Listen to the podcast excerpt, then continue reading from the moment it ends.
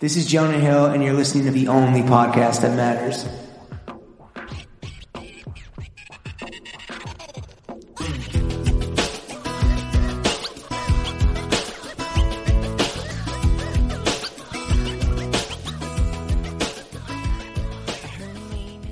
Before we get to the guests of honor, Larry, hit him with that ad read and keep those lights on. As always, the only podcast that matters is brought to you by Seasons, a members only rental service for designer menswear. They are our friends, they are our families, they are our colleagues. Jimmy and Larry have been getting absolutely fitted on the gram thanks to Seasons. You might have seen James healing Yeah. most recently. How how did that uh, what was how that turn out for you by the way? I, I'm I'm proud to be the owner Good and bit. proprietor of the most divisive fit pick in human history. And Yeah. you know what? I'm just here having fun. What the fuck are you what are you guys doing? are you talking you're just asking generally? Yeah, the me. general you. Yeah. Because what I'm doing is I am actually, and this is great because this is a, what a natural plug to talk about one thing I love about seasons. I'm in between bags right now. So I got a bag coming through. So I'm just like in that kind of like giddy schoolgirl, like Christmas Eve, you know, that's my zone right now. Cause it basically felt like I just copped three grails without actually having to cop any Johns. You know what I'm saying? Yeah. Um, so I'm super psyched. Can't wait to uh, put some fits together, get in the laboratory like Dexter, and and cook up um my shit. You know my shit. It's all hits, no misses. So I don't know. I'm not really worried about all tops. yeah, I'm not. I'm not really uh, worried about a divisive reaction. Um, and honestly, if anyone wants to uh, to come at me, I'm just gonna block you and delete. So I don't really give a fuck. Um, but uh, yeah, super psyched. Uh, are you? What's in your anything in your bag? Anything? yeah, no, I just out? got I just got Highlight? some Dries archive. I just got Nice. some Haider Ackermann archive velvet pants. Hi haters, I see you. but uh, no, a little birdie told me that the next tu- the next pack to touchdown on the seasons app is a whole grip of vintage tees, which is honestly some of the best because you never know how vintage is going to fit, right? Because Sure. it's not Oh. a standard, you know, it's not a standard uh, sizing or anything. So I'm fucking stoked. I want the Bon Jovi joint. I want the Iron Maiden joint because we're still He's teenage dirtbags. wanted, Wanted. Yes, that's Dead that's or- coming. That's touching down soon, any minute Sick. now. Awesome. All right. Shout out seasons. Thank you guys again for sponsoring the show. Use promo code throwing fits, no space at checkout for 25% off your first order. Jim, how do I spell that shit? T H R O W I N G F I T S. Throwing fits, no spaces, all under, all lowercase. Um, 25% All under caps. yeah, all under caps. Um, uh, 25% off your first order. You can fucking book it. Seasons. Better way to rent, bitch.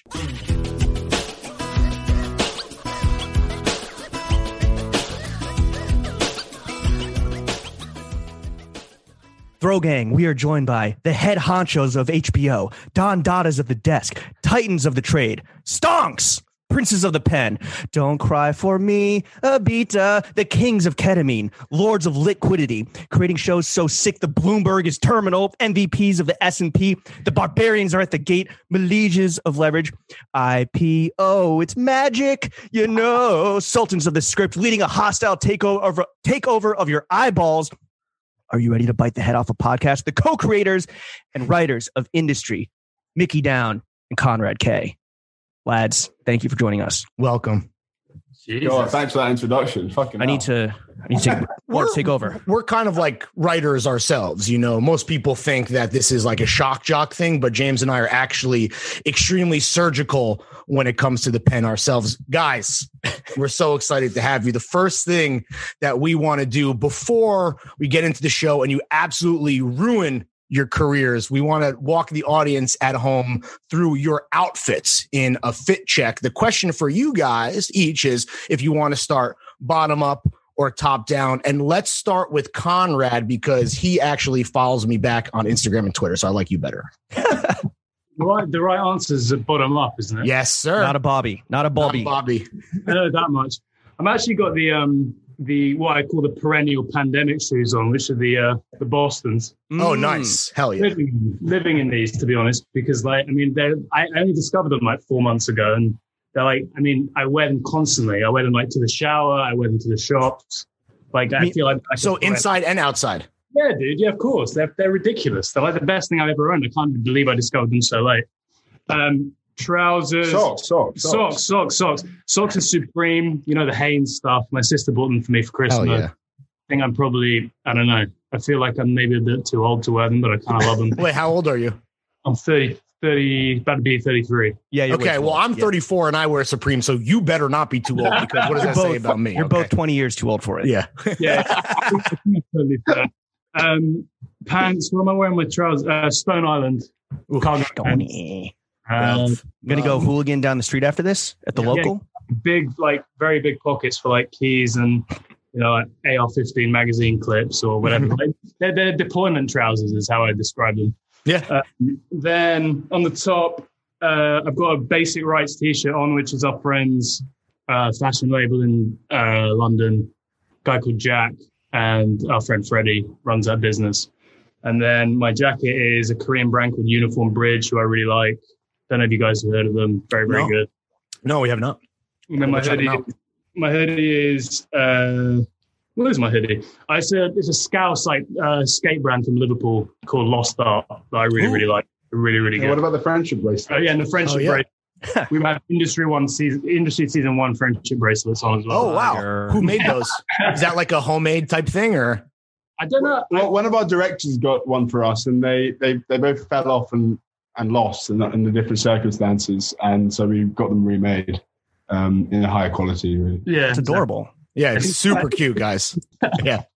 Uh, and Konrad, what are the panties? Yeah.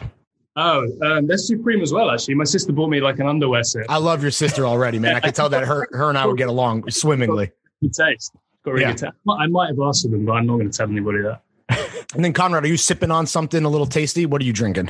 I've got a little um, punk IPA. Very Okay. nice. Very Not nice. a bit, bit too much flavor for what I normally like, but I, I, I can deal with it.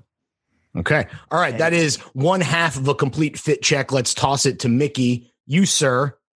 Top down, bottom up, up to you. I'll go. I'll go. I'll go bottom up as well. Since that's Love what- that. Quick I am wearing these Gucci, Whew. Damn. All right. which were actually me and Konrad did this thing when we were writing the show. Is there was there was more times that we thought it was shit than we thought it was good. But whenever we thought it was good, so say if we had like a good piece of you know we saw a good daily or like we wrote a good scene, we'd be like, well, we're going to be millionaires, obviously. So, like, right. Sure. Obviously. stuff really expensive. So this was these this was the product of one of those days. I probably the next day I probably realized that I made a huge mistake. Can you But, name one New York Yankee? uh, Derek Jeter? a current New York Yankee. yeah. Absolutely not. Who's, Okay. who's, who's, who's the guy? Who's who? Who's Jennifer Lopez's partner? That's A-Rod. A Rod. He also is not a current player. But who's the cheat? Who's the like the guy who juiced? That's A Rod. Yeah. that's, But that's he uh, redeemed he redeemed himself. He's now America's sweetheart. Yeah. okay, great. Yeah, we're behind the curve on that shit. Who's the one that didn't Derek Jeter used to like give a party bag to Wimberley Bank? Oh, Yeah, absolutely. exactly. Yeah. To all Uh, the yeah, okay, birds. yes, yes. A, a gift bag, which honestly, that's a classy move. So I'm and apparently when he would uh, when he would have sex, he would say, "Yeah, Jeets, yeah, yeah, Jeets." he would So, cheer himself on. Yeah. That's that's just self that's self love. Okay, so Mickey, we have on the Gucci are those leather slides. What are they? Mules? Yeah, leather slippers. Okay. Um, but and then yeah, the socks. yeah, the socks are also Gucci, Of course Are they you are. are you full I- I Gucci head to, Are you full Yeah, Gucci is. head to toe? and that's because it's from. It, it was just Konrad got um, socks for Christmas as well. And it's like I feel like it's one of those things that like you used to get when you were younger and it wasn't cool, and now you get you only want to get when you're older for Christmas. And my well, if they're Gucci or Supreme Hanes, yeah, for Yeah. sure. Yeah. But if it's some bullshit that your mom got you, it's just as bad as it was 10 years ago, you know? um, uh, trousers are Gucci. yeah. Are are you are you? We'll get You're you're obviously the diva. Yeah. yeah. The- well, it's for you guys. Come on. Sure, My- sure, sure. I was like, my wife was like, Are you gonna wear all of that? And I was like, Yeah, why not? And I saw that, damn motherfucking right. that theme you put up today, which is like, you know, the fit is whatever. If if Oh, yeah. Is this a clue that Jared Leto is going to be on season two of Industry? Well, you know, I'll leave that open for him. Fingers crossed. Um, And then is it just the Gucci? Like, is that a is that a vintage Gucci jumper up top? a gift as well. It's actually a gift from a guy, um, which uh, well, it was my birthday. Katie gave it Yeah, to me. Katie gave it to you. Um, it's not. It's actually it's quite new. Um, It's beautiful. again, thank you. And then underneath, so these are like these are like um, canvas joggers. Yeah, it's the it's the the monogram all over print. If anyone wants to have a mental image at home. That's right. I'm wearing a Gucci. Oh wow, come on, man. um, Damn, dude, you are draped up and dripped out, literally. yeah, and then a few sort of weird things I'm wearing. I'm, I didn't know you were going to ask me about my pants, which actually just changed, but they're, they're like about 10 years old and for the poles, and they're from a company called Gucci. Yeah. Classic Sport. Okay. Yeah, man. you Wait, guys- so you haven't bought underwear in 10 years despite the HBO checks? Well, I, I, actually, my wife again. I asked her yesterday. She was like, "You've got to get some new pants." And I was like, yeah, "I was like, these ones." I was about to say these ones fit really well, but they fit really badly as well. I think most of them are. I don't know. For the audience at home, pants is underwear.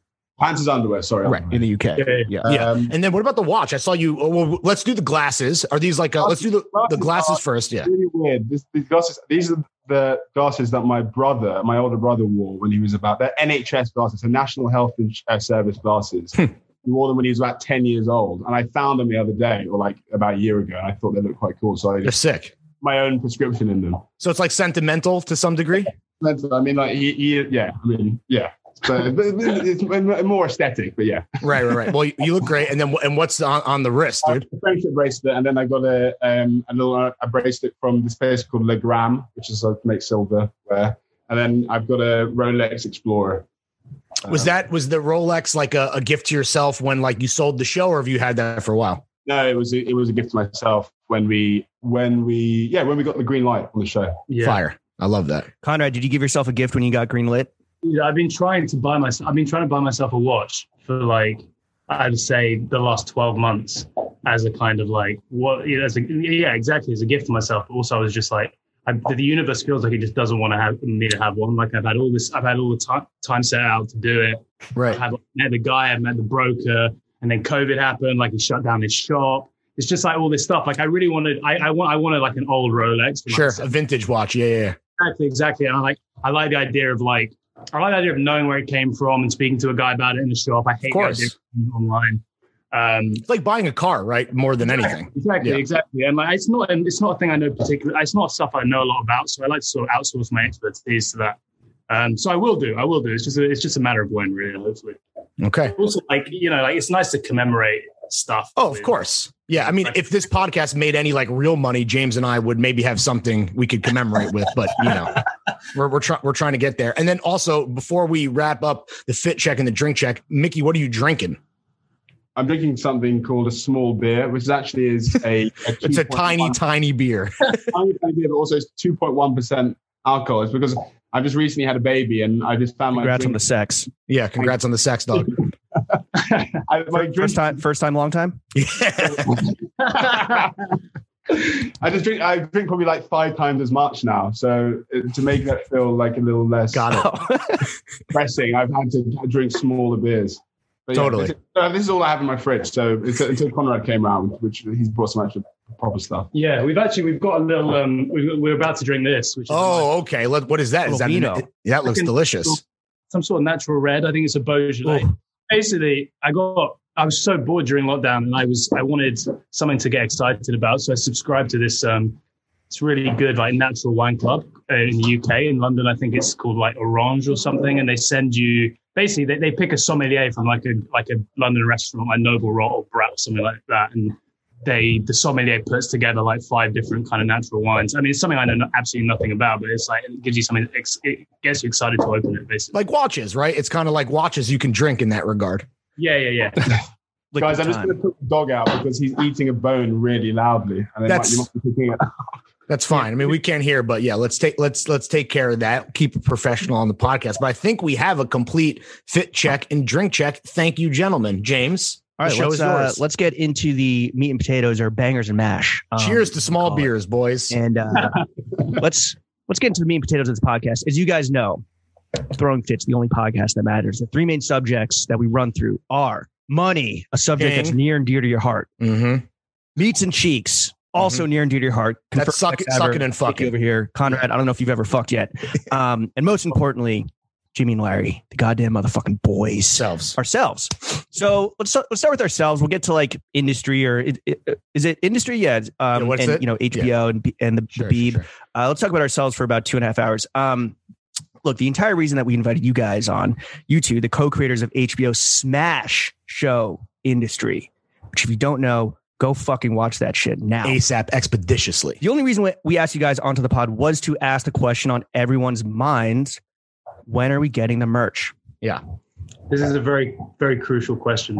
I mean, Yeah. like we, we, it's like it's got to that point now where like me and Mickey are always telling each other, like, dude, when are we going to send the email? When are we going to send the email? And I think we just have to send the email. You haven't sent the email yet? I don't know who's, who to send the email to. yeah, that's that's our main issue. We haven't sent the email. We've, said, we've spoken to HBO. We've spoken to our contact at HBO about it, and he agrees. And I think it's a, it's. I don't know if he's a creative contact though. I'm not sure. if Do they not has- see the? Do they not see the chatter? Yeah, the press. There's been two articles already written in actual, real fucking media outlets about a purple fucking sweatshirt exclusively. Yeah, yeah. And people are already making uh what we term in me and Mickey term jog merch, which is like fake. Are you mad at that? Because you're not getting a little taste? No, man, we love that stuff. man. Okay. The, the fact that someone's printing rubbish shirts of the brand we made up is quite. Yeah, so but you, you know give what? us They- the green light to sell them to our But 18 they- million listeners. I saw someone because I, I I made up a fake one and tweeted at you guys, and someone replied back with like their red bubble, but they didn't put management offsite on the back of the hoodie. Oh, come on. Man, then, then, I know. it's- then it's not worth anything.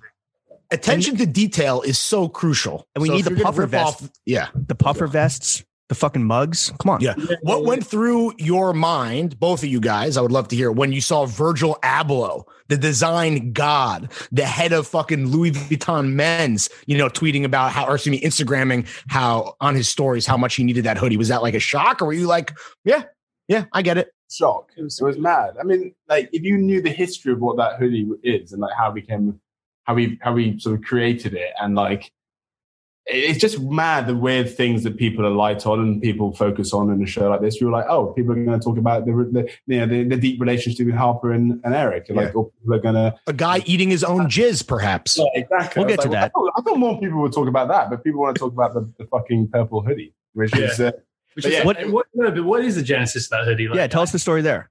We got. I mean, who did you pick the color of that? I can't Yeah, remember. no, I remember when we were writing it, we said we need because we just basically wanted Eric to say to look ridiculous. So like in that moment, because yeah, he's come back in that scene. It's probably the most like sort of aggressive and sort of tense and dramatic Oh, yeah. scene Sure.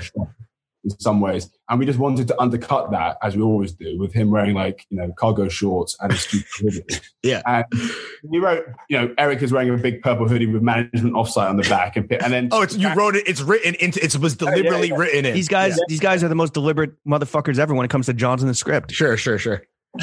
wrote everything into script. But then We're we, obsessed. so we like, so then the the um, costume department went and found a, found a hoodie, and they sent us a mock up, and it was like the Pierpoint logo on the breast, and like really tiny Pierpoint logo, like Pierpoint uh, script on the other side of the breast, and like tiny management offsite on the back, and we were like. Just make it all bigger, put Pierpoint across the, and embroidered, embroidered Pierpoint across the uh, the front. Put it in They- quotation marks. Yeah, that's Yeah, that's the same uh, design aesthetic that most uh, streetwear brands employ, which is Yeah. make the logo as big as possible. Yeah, yeah, yeah, exactly, Exactly. exactly. And then uh, we were like, oh, okay, that, that looks kind of kind of shit. when, when we found It's perfect. It looks like dog shit. Yeah. Let's go ship it. But yeah, it's a nice color though. It's a nice color. It I like- looks sick. It- it's kind of it's kind of grown. Uh, We, I was talking to Mickey earlier today because I listened to your last uh, episode with uh, the Arc'teryx guy, uh, Oh, Cooper, yeah. Cooper yeah, Gill. he's a very cool guy. And uh, I didn't, I hadn't, I totally missed that Virgil Abloh when he came out in the um the what jacket was it? The beta jacket or what was it? The alpha. The alpha, as we uh, The, the idea that he, the idea that he comes out to like the idea that he walks in the in in Paris Fashion Week wearing a purple Pierpoint hoodie is what we're trying to put out. yeah, right, exactly. I mean, that's talk about moving hearts, minds, and wallets. If you put it on Virgil Abloh's back, you will sell thousands. Did he re- did he reach out at all? It, did he ask the same question like, "Yo, when are we getting the merch?" Because he he literally wrote, "Yo, drop the merch." I know. And then when you know, then I, I know I, I I DM'd him on, on Instagram and you know nothing back so far. But Well, that's because you have like 600 Instagram followers. That's the issue. you guys aren't verified. Yeah. It's fucked up. We'll hit our plug. We'll, we'll figure that out. Um, Yeah, and also if for the audience listening at home, just follow these guys. We were able Yeah. to get Cooper from 200 to 2,000 followers. Let's fucking extend the same courtesy to these two fucking beautiful gentlemen. please do. Um, I mean, I, I think that you know, m- merch is such a phenomenon that everyone thought was like a flash in the pan, but continues just grow and grow and grow. And like corporate or like bank merch is this weird kind of uh, almost like sub culture sub niche of like merch in general, um, for better or for worse, right? Like our our guy Jonah uh, Weiner he dubbed it the Corpo Gorpo, like the Arc'teryx or like Patagonia puffer vest with the with the bank logos. But in your opinion, what is your personal like corporate bank merch grail? Is it Lehman Brothers, Salomon Bros, Bear Stearns, like someone that's out of business? What is it? I do. It's all of those. It's all of those. Like I, I remember, I wore a Lehman Brothers cap on set quite a lot of the time. Um, and like we would like, and like, like Konrad might send me like, oh, here's a Bear Stearns old like bag from Yeah. like the, like the day before it crumbled. Like we, we should we should get those. And like, I, I, I just think that stuff is unbelievably sick. I have no idea why it tickles my brain in that part so much. Like my dad worked for Salomon Brothers in its like heyday as a foreign exchange sales guy, and he like I think he was there at the same time Michael Lewis was there and stuff. And it was like when that stuff was actually quite cool and aspirational, I think. And that logo was, oh man, he, I actually have one of his business cards from from that time, and it's just like it's such a lovely piece of design. And I just, yeah, I mean, I think Salomon is probably the ultimate one of all of those. Yeah. honest. The ultimate grail.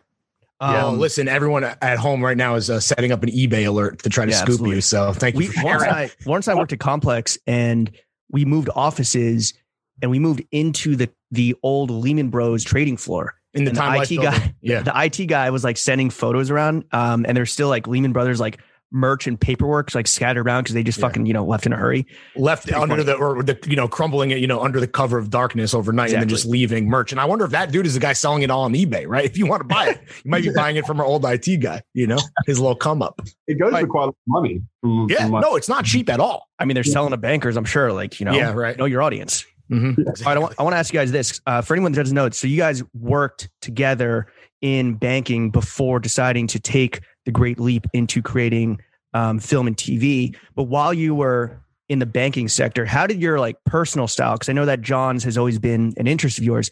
How did your personal style affect what you wore at these kind of like robotic and very uh, strict dress code uh, banking jobs? Well, we actually worked at different places, and but I think and like the way and different parts of di- the on different of different banks, and like Yep.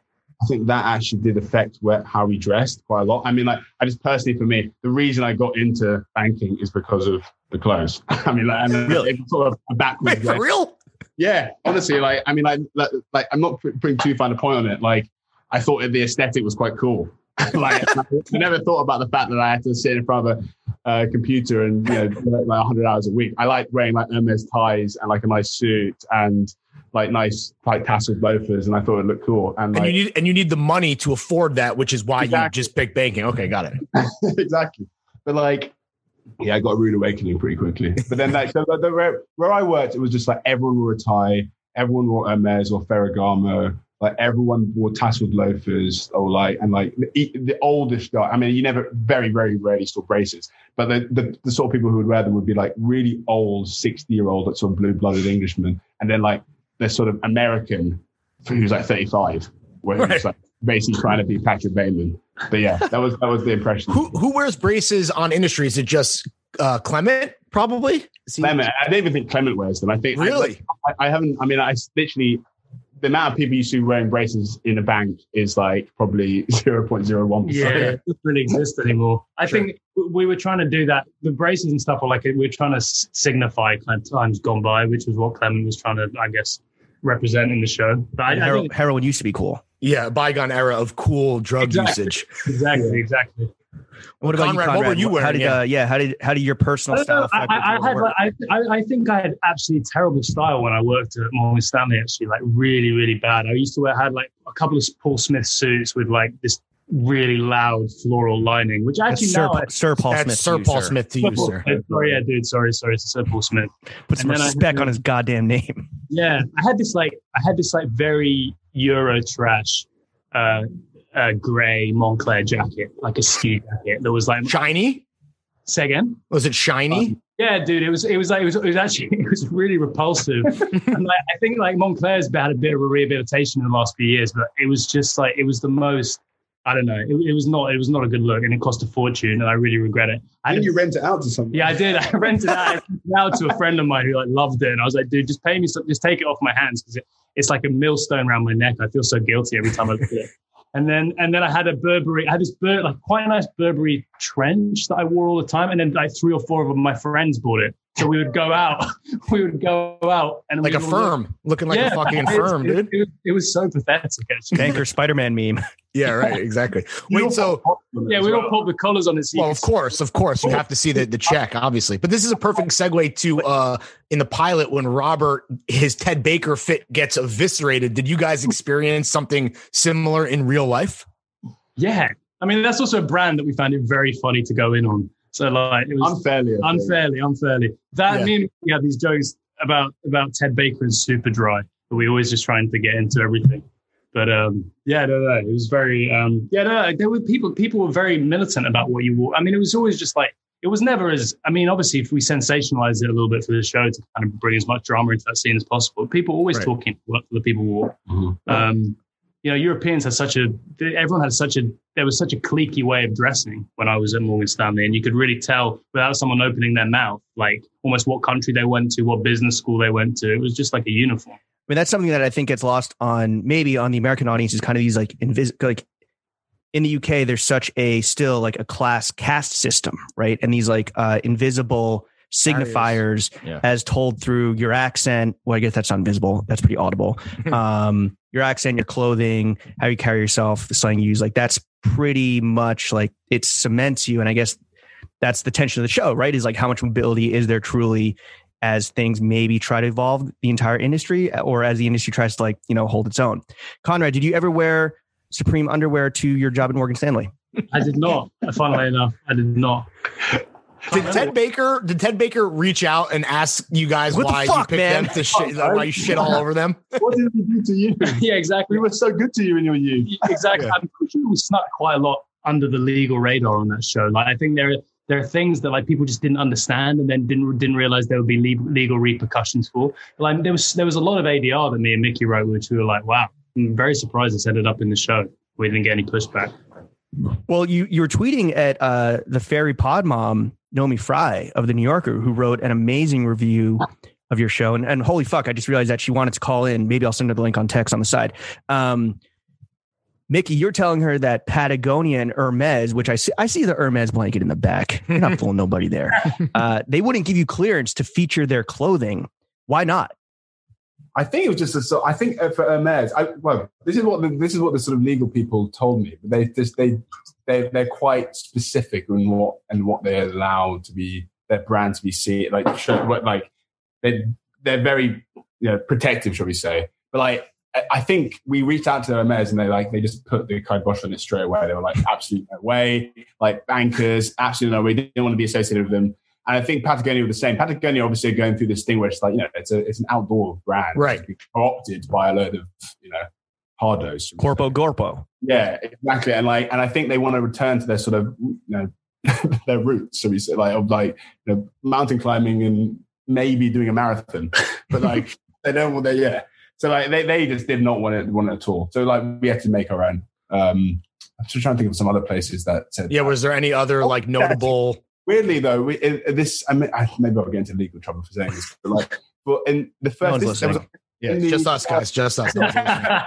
in the first episode, there was a whole um, scene set in a Hermes shop where they bought a tie, and because we couldn't use Hermes, we had to use Ferragamo ties, but in fake Hermes boxes. and I, I, was one, I was thinking, like, is anyone going to call us out on this? And I, that was the moment where I thought, like, no one's going to watch this show. there was there was a whole story actually which we cut from episode one, which would have played so well, which was like Hari, the guy who dies, his like Yeah. ultimate grail is a Hermes tie. Like Mm. it's it's the thing that he it's Sure. like why he joined the firm, and we thought it was like a perfect metaphor for like you know you someone like him putting that on and feeling like he belonged. We thought it was like perfect little bit of storytelling, and sadly because of the way the pilot went and a few complications with the storytelling, we had to shave it out. But I, it was like one of me and Mickey's favorite moments in the whole thing. um who else so who who was like very uh eager or not eager but who like gave you the green light immediately they're just like yeah sure go go for it besides ted baker One brand. Top- Do you remember that? Ted Baker. Yeah, Ted Baker. They- hey, any, they're like any press is good press. Let's fucking go. Ted Baker gave Ted us a load of shit. Actually, I forgot. I forgot, yeah, yeah. I think it's probably because they they were told they were being mentioned in the first episode, and like the context wasn't really given. right. Yeah, that wasn't shared necessarily. Yeah. Um, Rimowa, Rimowa sent some luggage to us. Oh, That's not that's some pretty good flow right there. I Did you could flip it? Some fucking, Did you flip it? Yeah. Like it's not even it's not like it, the way it was filmed that episode you can't even fucking see it like there's a bit where eric is is he's walking out of the of the office about to go on the management office site and he's holding a Rimowa suitcase but it's just not in shot and i was like ah. Oh, you It's know, when, I, really when annoying. I saw those It's really i was like annoying. get that fucking thing in there because i want more them to send more stuff yeah. I want Right. I want to ask about Ferragamo real quick. It's so funny because like you guys talk about how again like these in, invisible signifiers or, or very subtle signifiers, um, you know, in the way you dress. Like you know, the partner they don't wear belts, right? Because their pants are so perfectly tailored. Yeah. And and a few times in interviews and just now you're saying that Ferragamo is like the fucking top dog brand. Meanwhile, over here on this side of the pond, Ferragamo is kind of like It's I don't know, gauche this as like. Euro trash, like uh, like I don't know if you guys Nouveau watch Riche. yeah, Uncut Gems. Howie Bling has the Ferragamo belt, which is Yeah. obviously fire, but it, like, is it still like- exalted as like the the top tier brand? it's weird because it's like I- I only said that because from the place that I work, it's full of English and European sort of Ugh. what we call them chins here. So like blue blood, like posh people, and they all wore Ferragamo. I thought I think they considered Hermes to be a little bit sort of Really? Yeah. It's the exact like- reverse in the States. I mean, even though like if you have the Hermes H belt, you still kind of are like a bozo, but I think it might be reversed 100%. That's crazy. Damn, shout out Ferragamo. Well, listen, if anyone listening wants to send anyone on the spot a free belt, let's fucking go. You know what I'm saying? Um, I mean, so you guys talked about how what so you're as peon serfs when you're in the industry, you were wearing Paul Smith. You're wearing, uh, obviously, like aspiring to ev- eventually one day rock the Brioni and Ferragamo. What about now? Is like TV writers, what are the brands that you're rocking now? That you're cool guy creatives. Yeah. Jeez. Besides Gucci head to toe and Stone Island. I was going to say Gucci and Stone Island are probably not. Of course they are. I wear I wear fights. I wear an embarrassing amount of Stone Island. I feel like I have no I have no idea why. I, I feel like I don't know. I so this the, the brand has such weird connotations in the UK, which I'm sure you guys are aware of in the US. But like I'm always just like very impressed by the quality of the stuff they make. And like I bought this like my ultimate. I always wanted like a kind of really practical, like gorpy jacket, but like with a little bit of a kind of high end touch to it. And I bought this. I bought this um, Stone Island Shadow Project Mm. Gore-Tex. Like everything's concealed. They conceal the badge, which is fucking stupid. But they have like there's like a concealed, like it's got one of those concealed zips, which is really smart. It's got some ridiculous pocket, which has like 15 pockets in it. And like every time I put it on, it's weird. It's like you, you guys, I'm sure you know this. Like with a certain piece of clothing, you put it on, and every time you put it on, it feels like you just bought it for the first Sure. time. Yeah. I just like I absolutely Gift that keeps on giving for sure. hundred percent. And I feel I actually genuinely, whenever I go there, I feel like I feel like I have this experience, which is like, why do I like this brand? And it comes back to the fact that every time I buy something from there, I get that exact feeling every time I put it on for the first time. So like, yeah, I, and I, I tend to sh- like I don't know about Mick, but like I tend to shop in quite schizophrenically. So like I fall in love with something for six months, Same. and I build a little bit of my wardrobe there, fall out of love with it, but like, but also keep it in my wardrobe. But then like. I have another six months in a totally different place, like this like Scouse skate shop that I really like, which nobody, I, I guess, if nobody's really heard of. Um, and it's just, I don't know, I, my st- my sense of style is like, I, I would just describe it. I don't know how Mick would describe it. But it's quite like schizophrenic and a bit, a little, I would- little I would actually love to know how you would each describe your own personal style and then how you would describe the others using schizophrenic as a jumping off point. So schizophrenic is a really good word, and I feel like mine is eclectic, probably because like sometimes I will wear like obviously I, I very would rarely leave the house. Sure. You do look absolutely ridiculous, even through a little Zoom square. like I would wear, I, do, I definitely wear this around the house, but I might not leave the house. Um, but like, yeah, I, I guess it's it's it's I, I've it, I've dressed in stages as well. Like when I was at university, I went from dressing like quite preppy-ish to basically being and then being like very hipsterish, and then like loads of black scale, all black clothes, sure. like during that period, and then like.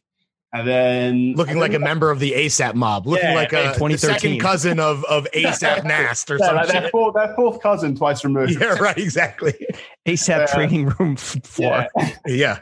Yeah. um, and then and then I don't know. Now I'm just like I like nice clothes, I guess. Like, and sometimes they look totally different. Like I like, yeah, I like I've, I've got this like. There's this company that um, that I was actually I was wearing the other day, which is called Natalino, and it's one of those like one of those things that you get uh, advertised on Instagram, like those trousers that basically all look the same, like quite smart, like um, uh, side adjusters, like Sure. you could wear them like around the house, but you can also wear them like basically as a suit. And I wore those, and then like that makes me sort of want to wear, wear stuff like you know I wear like Loro Piana and stuff. and- Mm. and like I love that stuff because in the same way as Konrad said, like it's like stuff that it's like good versions of stuff I had when I was 20. Sure. So like very, very well made versions of things I had when I was right. You can buy like the real ver- or the version that's going to last, basically. exactly, exactly Instead of going to Zara or H and M or whatever to get no like- longer it's no longer fake till you make it. You guys made it, right? So now just do, do the Oh, damn thing. Maybe. I, the let's thing is, all these things I just I I I- I keep very clean because I'm going to sell them all when we get a cancer. right. Exactly. Keep the tags on. Yeah, it's, and, I and so yeah, Yeah, you guys are super deliberate. That's like basically what is very clear. Yeah, I never believed in like. I mean, this is sounds like such bullshit, but like, I just never, I never thought that that that kind of like menswear where like you pay up for the the research and the kind of the fabrics and the kind of thought that's gone into it. Like I, I wasn't, I maybe because I just didn't have the money at the time. And it's not like I have the money now, but like picking some. Like I, I, I'm like a, I'm a very neurotic shopper. So like I'll look at, I'm sure you guys like, I- I'll look at something for ages before I buy it. I'll Oh, like, yeah. and I like, and I like, I actually like the flirtation of like not buying it for a while and like making sure there's nothing else that's better out there. And It's like uh it's like a yeah it's like a Yasmin and Rob relationship, except Yeah. you with clothing. I, I'm honestly the exact opposite. Like I would just like shoot from the hip, be like, oh, that's really nice, like, and then just buy it and then regret it until it comes, and then love it for about a month, and then be like, okay, well, oh, so there's something else that's really nice. Basically, I- I'm a, I think I'm, I've got a problem.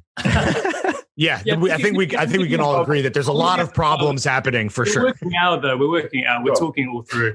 Yeah, that, well, that's that's what this is. This is not so much a podcast as it is a therapy session for all of us. That's what we thought when we were coming on. Yes, yes, exactly. Uh, speaking of all of this, like deliberate dressing, uh, uh, James and I are re- were really curious, and we were speculating about this. What did you guys wear the first time you had a meeting with like HBO? Like, what did you decide to to bring the out for the fucking for the big dogs?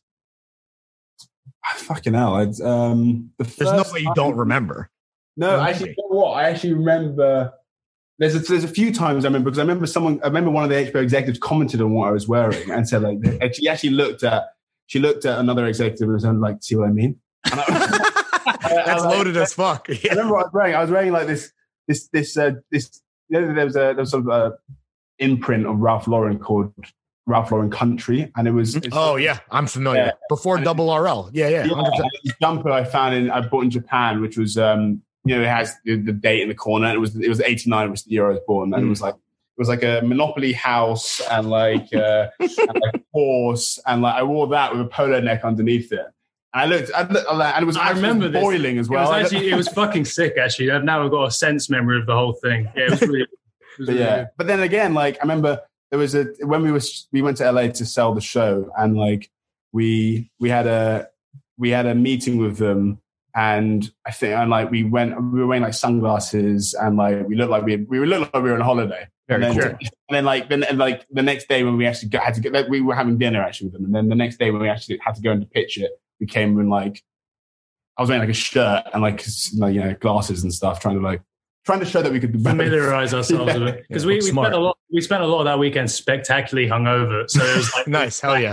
how are we gonna how are we how are we gonna roll back from this and professionalize ourselves a little bit? So we went in like a couple of schoolboys wet behind the ears, saying, Get you a showrunner who could do both. You know what I'm saying? "Yeah, so, yeah. Con, what was the uh, what was the first day fit for you, or that that pitch fit for you?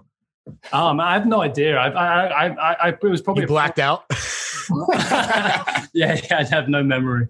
It was like, well, I don't know actually. It was um uh so like you know the kind of when you, I, I just don't I don't want to wear chinos ever, and I also don't I hate jeans, but it was like our friend this this brand Basic Rights in the UK, who are, which our friend a couple of our friends run. They make these like very nice like high waisted linen trousers, which which are they kind of they're super smart, but they're a trick because they're like they feel like you're wearing tracksuit bottoms. So like, I, I think I was wearing those and maybe I don't know, a white t-shirt, something t- something inoffensive. It's a y- yin and yang situation, right? Mm. Um, I mean, I know that you guys have started spending a lot more time in LA dealing with these Hollywood fucks, and you know, coming from both a city and an industry that is so intentional and so smartly dressed. What do you think of the garbage style in LA? I think it's so good. I love it. Really? Yeah, I do. I mean, maybe, maybe I don't know. Maybe because I don't know. You're just happy to be there, dude. I mean, we Yeah, spend exactly. most of the time we spend uh, we're in strip clubs. So that, I like, and I like the way that I like the way that people dress in strip clubs. Yeah, same. Yeah, we all do. me, and- me and Mickey went to this place called the Playpen when we were last in LA. What was it like? It was Jan. It was January just before COVID struck. Honestly, man, we got there at five thirty. We were the only people in there. It was it was me. We were so jet lagged. It was me, Mickey, the manager, Jet lagged in the strip club.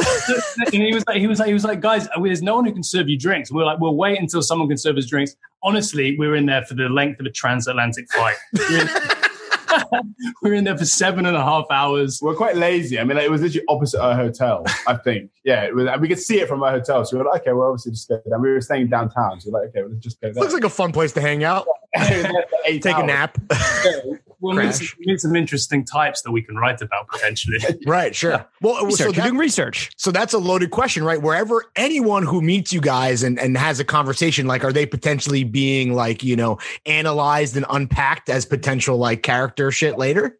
hundred percent, and we're probably doing an impression of them at some point. Oh, I find ourselves doing impressions of people all the time. damn, time. that's going to bode well for myself and James. Then. Well, uh, You know, I think- a little more time with you to really master it. But yeah, Sure. yeah, always. I mean, like I think the right, you know, we're quite. I, I'd hope to think that you know, I think we're observational writers, and like we write about stuff that we know quite a lot. And like obviously, this is based on our experiences, and like a lot of the stories in the show, even the more extreme ones, are anecdotal or have happened to me and Konrad. So yeah, we're always on the lookout for, for stuff that we can steal. Well, obviously the show is, is you know hyper informed by your personal experiences, and and it's becoming quite obvious that you guys are party animals, fellow party animals. Thank you for your service.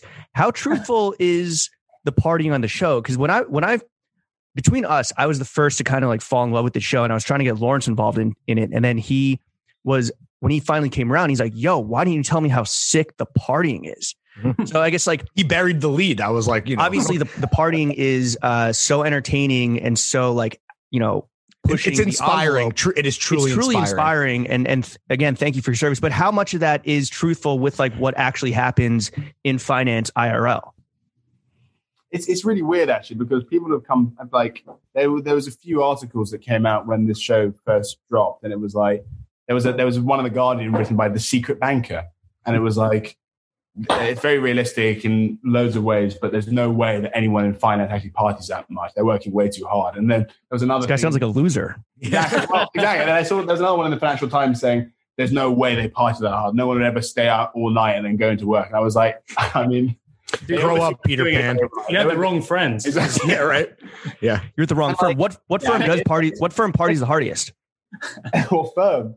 Yeah. Oh, God. I mean, we could get into a lot. I mean, I don't know. I mean, my my I mean, my firm did just primarily because of the people that were there who were my friends, and like I actually. I actually, well, quite a few people from my university went to the same place, so there was a sort of group already. There's ready- bonding that already happened prior. So yeah. and are these guys hiring Yeah. Let's, lawrence yeah, and i i mean we're you know. Are we qualified? Uh, oh, okay. How about this? Here's a more general question. Uh, who does more ket, bankers or cool guy creatives? Now that you've been on both sides of of of, of that line. I would actually say, I don't know. That's a really good question, Thank you. and one I did not think I was going to be asked this It's year. like I, it- again, I have no idea. It's re- that is a difficult question. Cat is definitely the. I'm thinking um, about the people. That's the, that's like the drug du jour though, because that's what we've we've even talked about in this podcast before. We're like, ketamine is like having a moment. It's the same overseas. just so it's so fun compared to like, yeah. Sure. I think I, I, you know what? I think they do equal amounts. Okay. Like thinking about my fi- friends in finance, I'm What a diplomatic answer. friends, and they all hang out quite a lot. And they, yeah, the diplomatic answer is that they, they, yeah, they, they yeah, they, they both do quite a lot. is there a from the hollywood side because we were talking about this how uh, you kind of now have like three awesome finance slash business shows right? You have industry you have succession and you have billions. Um is there like a fetishization in hollywood of like the finance world? And not just hollywood but like pop culture. Um you know in the same way like i mean mickey i wanted to ask you this like balenciaga they did a collection that was all just fucking like plain ass office wear right? Like i don't know if you saw that but like do you find that you guys are kind of like put on a pedestal because you come from the banking world and now you are like the cool guys in Hollywood that um are people's portal into this, you know, foreign glamorous uh, world. I think that's a really interesting point, and like it's kind of we didn't know how the marketing of the show was going to go before we had finished it, and like it, I think if me and Konrad hadn't had our story and hadn't worked in finance, we would not be anywhere near at the marketing of the show. Totally You know, I, did- I mean, maybe you know a big name writer or like there would a big name writer would you know would be saying the show as much as we have, but like I think it was the story of us going from finance, you know, spectacularly failing at it and then going finding something else, which has been the you know the narrative that HBO and the and everyone has been push and pushing and like and to be fair, I think it is you know it's an interesting point of the show, and I think it's it does give it a little bit something you know other than just you know a show. What do you think of that narrative, personally speaking, as like the, I the like guys who failed and are now are back, Yeah, baby? yeah, we like, play do- up to that quite a lot. I mean, like we play up to it in the interviews, and like we did fail. I mean, very Spectacularly. clear- clearly, but um, I think it makes it for a good story that we like Yeah. we totally burnt out and then came back. It reminds me of another duo that uh, should be pretty obvious as far as like you know failures and then coming back and rising like the goddamn fucking phoenix. You know. Hey, what's So up? Yeah. What- Hey, what's up, guys? We we empathize. Hey. what was and and you know Lawrence and I like we definitely had a a long term I think like struggle and back and forth and like personal and collective crisis about like are we going to do the damn thing? Are we going to quit our jobs and pursue this podcast and The and dream. you know, quote unquote job full time did you guys and there was never like a single moment. There's definitely a moment where I was like Lawrence we're doing this right? Like 2020 we're gonna do like we're gonna jump together right? And he's like yeah bro you quit your job i'll quit mine. And i was like all right i'm quitting in march. And then pandemic happened. I was like yo i'm not gonna quit my job yet. Change my mind. He'd- but he had already put in his he had already put in his uh, notice. I had already quit. and I, I hung on for another month or two but was there like an exact moment or um you know uh memory where you guys like realized that you had to quit your banking jobs and and pursue this this passion Yeah, definitely. I mean, what it's very similar story to yours, to be honest. Like Mickey, um, Mickey left his firm uh, like maybe what eighteen months before I did, Yeah, um, and he, you know, he talks this part of our story down quite a lot, but he kind of like set out on his own because he's humble. He set out on his own, and you know, he made he spent a lot of his weekends and time. He like corralled a group of people together. He made like a short film about a kind of banker who wants to be a. It's a, it's really really funny. It's like it's it's about like a banker played by Mickey who kind of thinks of himself as with higher aspirations, thinks he's really cool, hangs out in Shoreditch, like he kind of has aspirations about like knowing loads about fashion and oh, so it's a fantasy exactly. Yeah, yeah. exactly. it's a David Lynch movie, and uh, and, and she and and and and he was like he uh, he saw he managed to sell it to NBC just as at the same time as he got an agent. I vividly remember this. I actually told the story another day to a journalist in Australia. I was like, vividly remember the day he called me at my desk, and I was at Morgan Stanley. And he was like, he was like, this isn't because we always thought of it as a kind of pipe dream. And he was like, this is actually something that we could physically do for a living. And like, yeah, we might not be remunerated in the same way immediately, and yeah, all this sort of stuff. But it's not, it's not. You know, I have an immigrant mother who's Polish, and Mickey has an immigrant mother who's Ghanaian, and there was always this thing which was like, you need, you need to have a, you need to have a career plan, which is kind a of based- stable career. yeah, a stable earning as much money as as possible, as quickly as possible, which which obviously precludes you from an art career, an arts career in some in some regard. And and Mickey was just like, dude, this is a thing we can we can actually forge ahead. It's not like a pipe dream. And like I very very vividly remember the day I took the call, and like we never, I actually, And then six months later, you, you yeah, yeah, exactly. Six months. it months was so inspiring that it only took six months. bro i gotta wait for the bonus to hit yeah, right, exactly. I got to time it right. Like. It was kind of yes. like that. It was like I've got to get paid before I yeah. My boss took me up. I never the day I got fired. He was just like, "Come upstairs." I was like, I came upstairs. I rode the elevator up, and he was like, "Here is your severance package. I really like you as a person. Spend twelve hours a day with you. You're quite interesting. You're quite funny. Never. You are the worst salesperson I've ever met. oh you got Sure. fired you didn't quit Yeah, you got fired Made redundant. He was just like, "You're you're the worst. You just you don't understand anything you're talking about, and you never call anybody. So therefore, you're not you're not a right candidate for this kind of work." So Wait, like, Konrad, if you hadn't been made redundant, how how much longer do you think it would have taken for you to take the leap on your own without the push, or would it have not come? I'm a Like, can you say? guy. I'm a Yeah. very passive guy. I'm part of least resistance. I hate fighting with people. I just can't be bothered.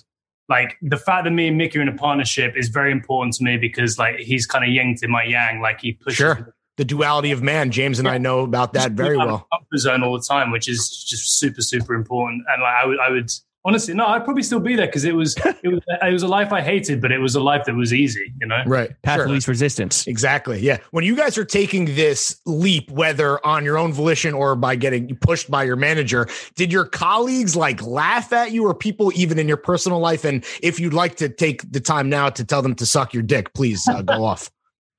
Suck our dicks. Sucker.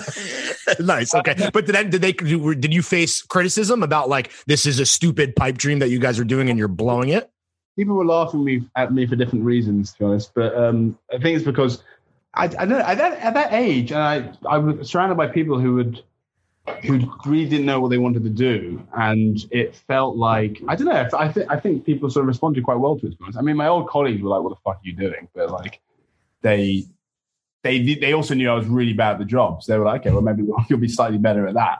Um, yeah, I yeah, I mean, I actually it's really weird though because I just but out of the colleagues that I worked with that I knew before, obviously I've kept in touch with them. They all love the show and like they, you know, they've gone as different things. And some of them are still in finance. And but then like my other colleagues that I didn't know, I just have no contact with. Like the day I the day I left, I had never spoke to them. again. Right. See ya. Peace. Deuces. What No, about I- that? Uh, Although one of them, a really senior, I, I heard an anecdote about a really senior managing director at my firm in a meeting, and uh, with a with a, a guy. He, we had mergers and acquisitions, so it was the CEO of another company, and the CEO said, um, "Have you have you? Uh, so so who are you? Who are you?" And he was like, "What are you talking about?" He's like, "Who, are- who are you in industry? Because you know industry is based on this firm." And the guy was like, "What?" And like in the middle of the meeting, like got his phone out, and was like, "Him." And I was like, my friend who was in the, my friend who was in the meeting on the other side. Thought, That's so sick. best moment. um, have any have any former colleagues like reached out, whether they're like cloud chasing or been like, "Yo, bro, like I totally Yeah. want to."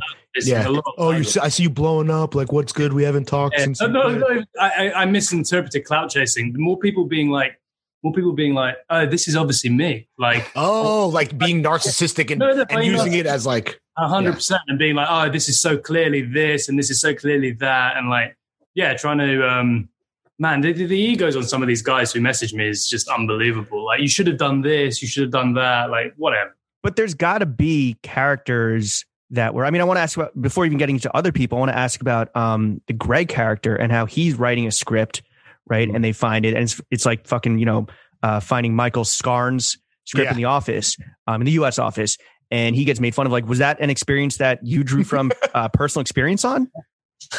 I don't know. We never, we never, we were. I mean, that script weirdly is actually the name of the script is not an exit, which is the Yeah. original uh, uh, title for industry. Because when me and Konrad started writing together, we wrote the script called Not an Exit, which was like not good. I mean, that, that shares some resemblance to industry in that fact that they're both set at a bank. It was more just a cathartic experience for me and Konrad, and like seeing if we could work together. But yeah, I mean, the idea of like wanting to do something else of your life while you're doing something which feels a little bit like an albatross around your neck is definitely something that both of us felt. Uh, Did someone never- scream in your face, "Wake the fuck up"? Yeah, that never happened. that never happened. Well, maybe, but not, but not for that reason. But yeah, I mean, and he he represents a lot of people that we know in our lives that you know are stuck in jobs like that, which you know they are you know they're remunerated very well. They've got a certain lifestyle now, but they can't really break through it because you know at the end of the at the end of the day, they've you know they, yeah they've become accustomed to like nice clothes and a car and a house and a mortgage, etc. Let, let us caveat all of that by saying we know that that's a certain specific type of problem, like a privilege kind Right. of sure, problem. It's not sure, sure. It's not like you know that this the banking job being this the hardest fucking version of existence that you could possibly have. But it was just like it was in our social hmm. circle a lot, so we felt compelled to write about it. It's like it's like it's so tr- it's so it, it couldn't be. It's like one of the archetypes that you see in that in in the finance world so much, which is kind of like people who are kind of born into privilege, were put on a conveyor belt through all these institutions, ended up in like a the kind of the hallmark institution of a career, which is like Goldman Sachs or a version of that, Pierpoint, Morgan Stanley, JP Morgan. And they have that moment of like, everything's been handed to me and I want to kind of self actualize. So maybe I have to go and like mine my talent. Like I need to be a writer or a musician or some sort of. And then for Greg, it was kind of like, it was, it was that thing which, you know, like maybe he's not actually talented at all, but he feels like if he doesn't try and kind of inhabit that part of himself in his thirties, then what's it all for? And it's, you know, it's a very, it's a very, it's a very, um, it's it's not a particular. I, I, think on some levels in that world, it's, it's a pretty universal story. I, am not, we're not trying to say it's like the greatest hardship in it's the world. Not a bleeding heart story. It's not a bleeding heart right, story. Right, right, You're not supposed to feel sorry for him. No, all, especially at the end when he's like in his really big. You don't feel sorry for a lot of the people on the show. No, no, it's just satire. satire. Like that's what Harper's Harper's job in some ways is to be a kind of is to be the audience surrogate and like the eyes onto the world of all of this this kind of privilege and these you know these kind of they're not caricatures because I think they're very true to life, but they're, they're, they're talking about a very specific subset of people right. in a universal way is what how it's the, the idea that, that that exists in finance quite a lot the idea that like, you could be incredibly successful in your job in finance and that you're still wanting to like write a script it's just so it, it's so pervasive like i remember when we were just before we started writing this, anyway, we'd been picked up and a, a, friend of mine who works at a very well-known um, private equity firm said oh one of the partners he just actually just left but one of the partners wants to meet you And I was like, okay, well, what's he going to talk about? And like, I met this guy who was a partner of this firm. Now he must have been earning like millions a year. Sure. And he like, I've got the script. And I was like, oh. and he was like, it's a bit of a cross between margin call and billions. And I was like, okay, all right, we'll see where this goes. And like, he was like, can you tell me, me more? Yeah, he's like, can you put me in touch with the head of HBO? And I was like, well, not really. like, it's, it's, it's, it's sort of the marriage of like yeah, don't quit your day job, homie. Total lack of talent and like massive ego and just like the entitlement, the fact and the fact that he deals with CEOs in his personal life and his business yeah. meant that he thought he could just like jump to the front of the queue and be like, okay, well, just put me in touch with fucking Steven Spielberg and I'll, I'll tell you how good I am. Right. Guys, you, you have to realize something about about British society, and maybe it's true of American society, but it's way more true of British society, which is like there is this unbelievable because of private school and state school education and like being able to pay for your education the moment you're born versus not being able to. There's this amazing uh, ability in UK society to fail upwards. So like the most the most hmm.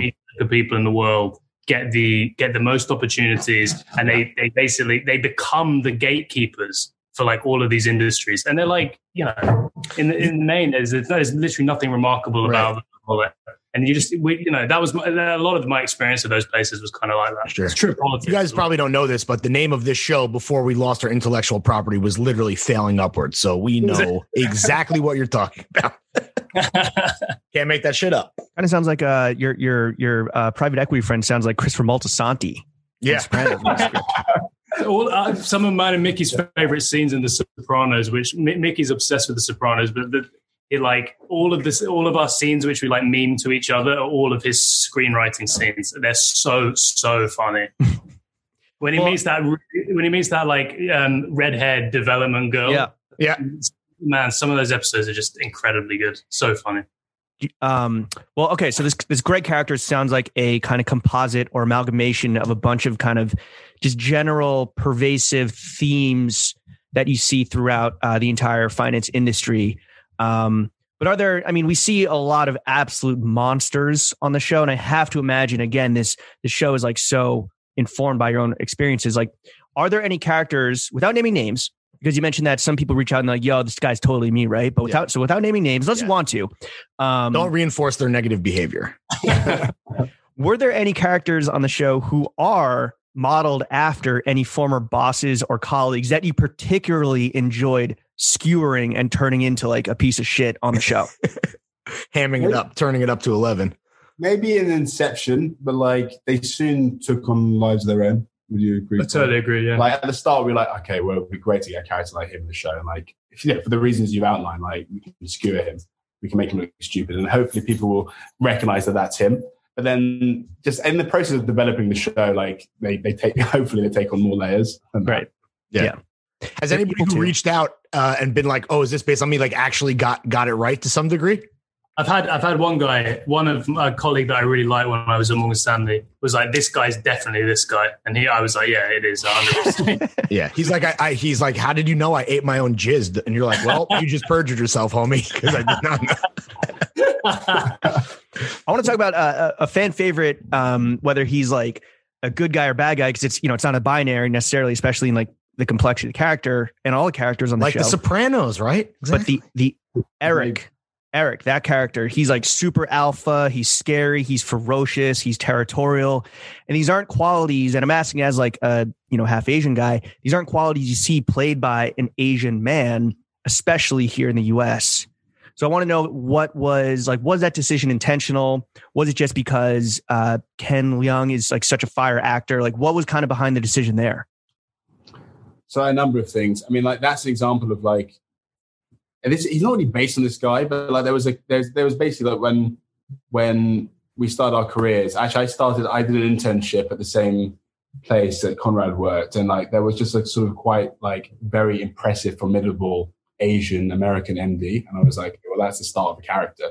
And then the character took on those new levels and like became slightly different, but like for the reasons that you just said as well, like we thought it would just be be cool to see an Asian character that isn't like doing an Asian stereotypical role. Yeah. Right? And like, and like you never see it. And like, I, I'm, I think people have, have, have picked up on that for the right reasons. And like, there was, there was, there was, there was moments where we were like, oh, you know, we were seeing, we were seeing other actors for it and some actors that weren't Asian American. And it just felt like we were really missing an opportunity to have like a, very broadly, a very a cool, complex Asian American character. We were very the thing. It is not to sound like cynical about it, but one of the because I actually I find like the conversations about like representation and stuff. You feel that they're so not overplayed, but they you they, they, you talk you people talk about them so much in Hollywood that they kind of not lose their meaning because they're incredibly important, but you just hear it as the main narrative about a lot of storytelling. What is that? Yeah. no idea. I'm living basically in the building site, so it might be something to do with that. Another Gucci delivery. Yeah.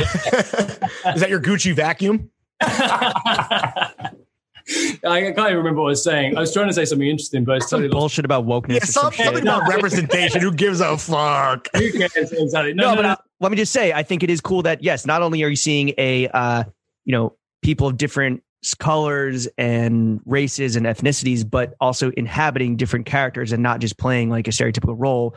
You don't have like a sexualized or like aggressive Asian man. Usually, you know, desexualized and like passive. So appreciate that. That's why I go by horny Jimmy. You know, I'm doing my thing. You guys are doing your thing. So A beacon, a beacon of representation for, for, for the I'm Asian really glad- community. I'm, I'm, I'm glad you said that um, because, like, for example, the Harper character as an example is like you, you know, you go to a show like this and maybe you expect her to act in a certain way because she's where she's from and what she looks like, and like, I love the idea that she doesn't do that, and like, you might.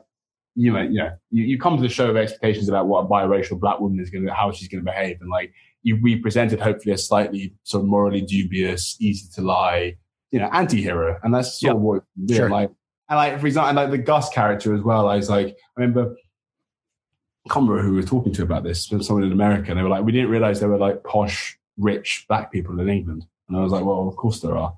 And like, and the idea like, they, I'd see someone seeing like someone like that on screen was very important to us, and like. Just like, and it isn't a cynical thing because you know you could just say, okay, let's take this character and just totally subvert them and make Right. them like so, to, totally unexpected. But these people exist, and like they are underrepresented, they're under, underrepresented. on TV. On and It's, TV. it's it's that thing as well. Like it's not um and like we'd never compare ourselves to any of the great HBO shows, obviously, but it's there is a trend in, in modern television towards characters that either slot into a bracket that you understand or ideologically or any of that stuff, but they become very much either heroes or anti-heroes or heroes or villains. And our thing was just kind of like, let's try and the humanity is making them impossible to pin down. So one scene, you're like, I'm totally on this person's side. The other, I'm like, why the fuck would you do that? Why are you self sabotaging all the time?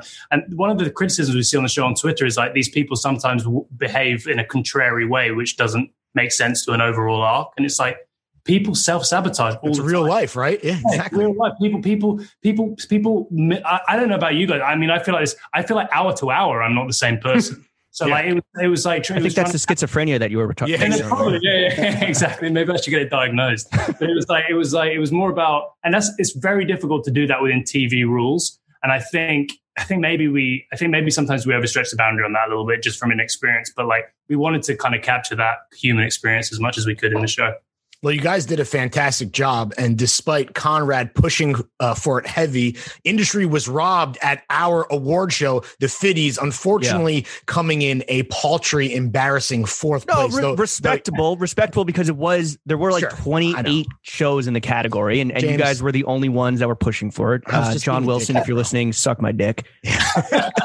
I was just being dickhead, but here's the deal, Michael right? Jordan, suck my dick. Re- regardless, regardless, uh, James and I, really the only opinions that matter because we're the only podcast that matters. We believe that industry was overshadowed by maybe what we would consider not bad shows. Well, maybe bad shows, but definitely not as good as Crown industry shit like The Crown Bad. and uh, The Queen's Gambit um, is another one. What can you tell to the 18 million listeners right now about industry season two to entice them to get the fuck on board before they get the fuck run over, Um, if anything? uh, the the partying comes back. Okay, okay, that's great. those- Okay, I'm in. those- those- It's been pushed the shadows a little bit, maybe, but um, uh, but uh, you know, we we I won't talk, talk about the, sh- the season two so, so much because obviously it's still in flux. Right. But We will deal with the pandemic in some respect and like, Interesting. what people have people how people have reacted to it, especially in London, because like there's been so many different reactions to it. Right. Like you know, there's London is a city full of people who love to like get on it, and they've found very very different ways to get around that, which we're looking forward to explore, uh, exploring. Will there Yeah. be more or less explicit fucking and sucking? Because that was also awesome. It'll be the Season same level, be the same. same level of fucking sucking. Uh, Fucking sucking is a is a Woo. the show. Yeah. That's close. Thank you guys for I for normalizing uh, cunnilingus, by the way. Thank you for that again.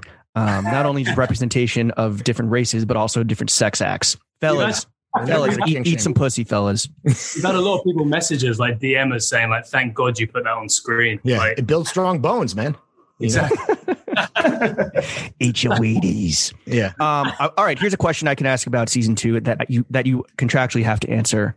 Otherwise, you don't get your you don't get your goodies.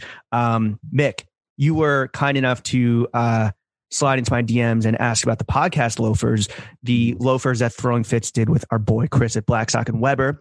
We are sliding you a pair at no cost. We're eating that because we know that it's going to appear in season two of Industry. What character? Who's going to wear them on season two?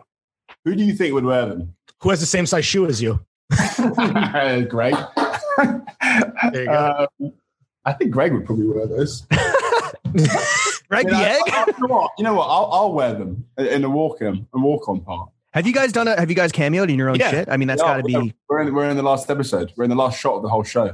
It's um it's on Primrose Hill in London, and it's Harper looking at her diary and looking over London. And it's you can see me and Konrad. I wa- I'm walking my dog, um, and he's actually dragging me because you can see my wife on the other side of the camera. Behind is a quite sinister looking guy in a black in a black Stone Island jacket, and uh, and a. Unsurprisingly, that's yeah, me. Yeah. that's Konrad. yeah. All right, we'll get you. In the, we'll get you in the loafers. I, I would love to see Eric in the loafers, right? As a fellow Asian, um, Rishi is the fucking man. oh yeah, Uh, I know. I know. Chef is going to come on and, and ask about Rishi. Yeah. Um, just anyone, I guess. Just, just please. Rishi could wear them. Rishi could wear them. Rishi would look sick in them, to be honest. Absolutely. Not Kenny. Fuck. Fuck that guy. Fuck. Kenny. yeah. Kenny, We'll- could we'll- wear them. He- he- Kenny has no style. Yeah. He has Yeah. absolutely no drip. Um, zero fucking drip, dude. Well, we're gonna take. I mean, speak. You know, we're gonna take baby steps, pun intended. And you know, first we're gonna start off with a loafer cameo. Mhm. Then we're gonna we're gonna talk about other types of cameos. I guess the question is like, Lawrence and I, we have this podcast. It's great. We make not great money, Yeah. um, but you know, it's it's a lifestyle that we enjoy. How can we get an HBO show? Not to be the fucking dick ass CEO who's gonna Yeah. you know jump to the front of the queue. That mean that's a line for our uh, Patriots over here. But how can we get an HBO show? Yeah, just generally speaking, how do we do that? Why is there not like a good? Why is there not like an entourage, but for like menswear? There Well, was. there is. It's how to make it America. Yeah, it was terrible, and it was absolute dog shit. Oh, I loved it. I loved Well, it. yeah, we loved it too because we were watching when we were 14 years old, dude. You know what I'm saying? Kid Cudi's That- that's, a, sick. that's a show. That is a show where they there was a meeting in between seasons. They were like, "We need more sex in this." Because if you notice, in in between seasons, there's like Lake Bell's having a lot of sex. There's in like Yeah. second. people have sex Yeah, yeah, yeah, and like yeah. nudity. But Yeah. that, Lake Bell's titties are the only thing keeping this on TV. So We need more you know. titties. We need more Luis Guzman. Yeah. Well, J- James and I have always envisioned um, our version of girls, boys, right? Which is about kind of like our come up in, you know, the media fashion space. So I guess something in between there. So we, I mean, listen, if you want to get fully pitched, we could do it off mic. You know what I'm saying? If you guys want to shepherd that I'd watch process. second. Yeah, I would so would literally I. watch that in So a would I. second. And like, I, So- like How that. to Make America had its problems, and like story probably was one of them. And yeah, the script. yeah, it was great. no, I loved it. But The like, issue is, um, do- Joe, there was something in that of, of like sort of like yeah, like yeah, it's called like- male friendship, right? The beauty of Yeah. male it's friendship. that New York hustle, baby. Yeah. You don't see that. You don't see that enough on screen. I mean, we tried to do it a little bit with Robert and Gus, but like I think like very intimate, hetero, but like very intimate, like tactile, loving male Yeah. friendship. You don't. They see do it. sit very, they do sit very lo- close together on the couch. and I and I love it. And if them being that when they're they're the roommate kind of and dynamic in that bond, I, I actually is a really enjoyable thing to watch. And I think it is palpable and it comes through. So Yeah. shouts out to you guys. You're All right, clearly so- friends so- in real life. so that's how we're putting a bow on um, the hour and a half that we spent talking about Yeah. ourselves. Let's let's move on to the second topic of this podcast, which is again subject near and dear to your hearts, to your wallets. Let's talk money, Ka-ching. root of all evil. Yeah. Um, I know that here in America, salary transparency is becoming more and more important. Right? We want to know how to value ourselves, how to value our work. Uh, Lawrence and I, we have our monthly podcast revenue. It's pub- It's a matter of public record. Yeah. So Live on um, Patreon. Konrad, while we wait for you know Mickey to come by, I want to I want to ask you, uh, how much money do you make? Um, Mick, how much money do we make? Uh, he, he's more abreast of this stuff. Yo, sure, for sure. Obviously, let's toss it over to Mick. Pre pre Gucci spend, how much money do you make? yeah, before you you blew a bag at the Gucci store. I, don't, I honestly don't know. I mean, like, well, obviously, well, no, like, we know, we know. I mean, like, hundreds it's, of thousands. no, no, no, that's Good. not. That's pretty good. That's pretty good. No, that's not true. We The tax man's listening. Yeah, Exactly. exactly. he said too much. It's what's reported income and what do we get? Right. cash. I well, mean, how like, about this? Did you make more money as bankers as it stands right Wait, now? are Today? you kidding me? No No, man. No Fuck way. no. Really? As a first year analyst, no, no, no. Right, right, right. But we spent. I mean, like when I start, when me and Mickey started writing, we earned nothing for like fo- forever, five, six years. We on the dole. no, I just wanted I just want to drop that slang. term. it's a good one. It's Impressive. signing on. It's really good. It's really good. How much money? How much money would you like to one day make? Because no one wants to make a trillion dollars unless you're a psychopath like Jeff Bezos or Richard Branson or whatever you guys your version of Elon Musk is.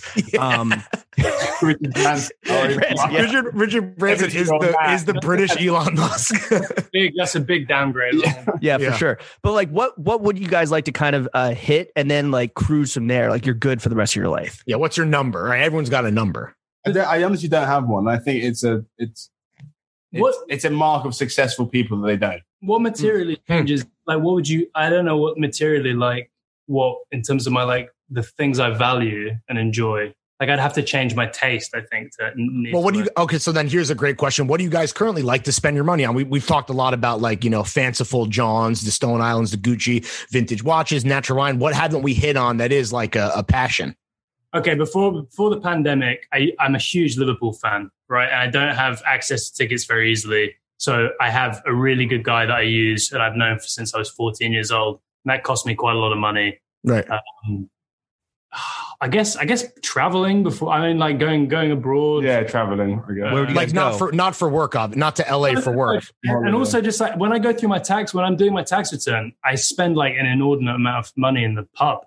I mean, I spend so I spend Right. so much money on alcohol. I, You'll never walk alone and you'll never drink alone, baby. You know what I'm saying? exactly. You got to take advice from our, our boy Danny Lomas and just get the fucking two quid John Smith's ale or cider or whatever. And Yeah, yeah. that was yeah. that was, was. The, when we because obviously we had to we filmed the show in Cardiff in Wales and no like, way. yeah, the yeah. hardest partying city in the UK. Yeah I mean like Cardiff I after dark. Oh my goodness. there's a lot of vomiting on the street yeah, yeah, a lot of, a lot of, yeah. Absolutely. Just people And trash out. That's how you uh, know it's pass out- good. Yeah, exactly we were staying we were staying in this place called Penarth which is like just outside of Cardiff I guess it would be called a suburb of Cardiff but maybe a, its own village as well and like you know in London you go to the pub and the pint can be anywhere between five pounds and in and then maybe like six pounds fifty, maybe seven pounds. And in Cardiff or Penarth, there was a pint of ale. It was one pound twenty, Yeah. and Love like that. that. And like, yeah, that was one of the best things about the place. Yeah. The one redeeming factor. Yeah, there was a No, lot it was of great. We loved it. We loved Dollar it. beers. The Where would you guys, soft. where- pre-pandemic, where do you guys like to travel? Were you part of those like holiday weekend boys that would go to the Greek islands and like piss on ancient statues and shit? Yeah, absolutely, man. Yeah, Yeah, you got a, you got a number. How did you know? that's culture, baby. I've seen Love Island. Yeah, Uh, I don't know. Like, um, I like going places that I've never been before. Um, You mentioned Japan. We've been to Ibiza seven. Oh, yeah, I went to I went to Ibiza every year of my twenties. Wow. that, that's awesome. A different type of Abita. Yeah, Oh, but- but somehow uh, the reason is because somehow my my girlfriend, now wife, convinced her family to spend their family holiday two weeks in Ibiza every summer. Mm. And like, I think it was sort of obviously there was it was we were there for a very different reason, but like you know, parents can also go play tennis, I guess, and like Sure. go to the beach and like. Well, your your wife is a better uh, salesperson than Konrad ever was at his job because I don't know. I don't, I can't convince my parents to spend fucking five bucks on me. You know what I'm saying? Let alone a free trip to Ibiza. But respect. Speaking of your uh, girl, then girlfriend, now wife, the, I assume the one that you had sex with that one time. Uh, let's get into meats and cheeks. Oh yeah, baby. All right, let's get let's break it down to the age old question: Who gets more ass, bankers or TV writers? And maybe Konrad. Maybe this is just a Yeah, question. for you. Konrad, maybe want to jump in here. I would say, I mean, unequivocally TV writers. Yeah, Okay. really. yeah. Unequivocally. are bankers like disp- like outside of the the internal banking world are bankers despised as like fucking you know pariahs on the on the teat of society Yeah, Yeah. Social lepers. especially in the UK. I think like I feel like they've sort of they've gotten away with it a little bit in the states. Like they've sort of that that that, that the, the the the dark mark of like 2008 has has faded a little bit. Whereas in the UK, like I think like the the, the, the, the like the sort of reactive criticism of the show was like, oh, bankers, I can't watch that. And like I think we got a bit of a more of a pass in the states. Uh, yeah, I think the bankers are just still pariahs in the UK. Is it? Let's talk about the popularity because so the show uh, premiered weekly on BBC. Am I correct?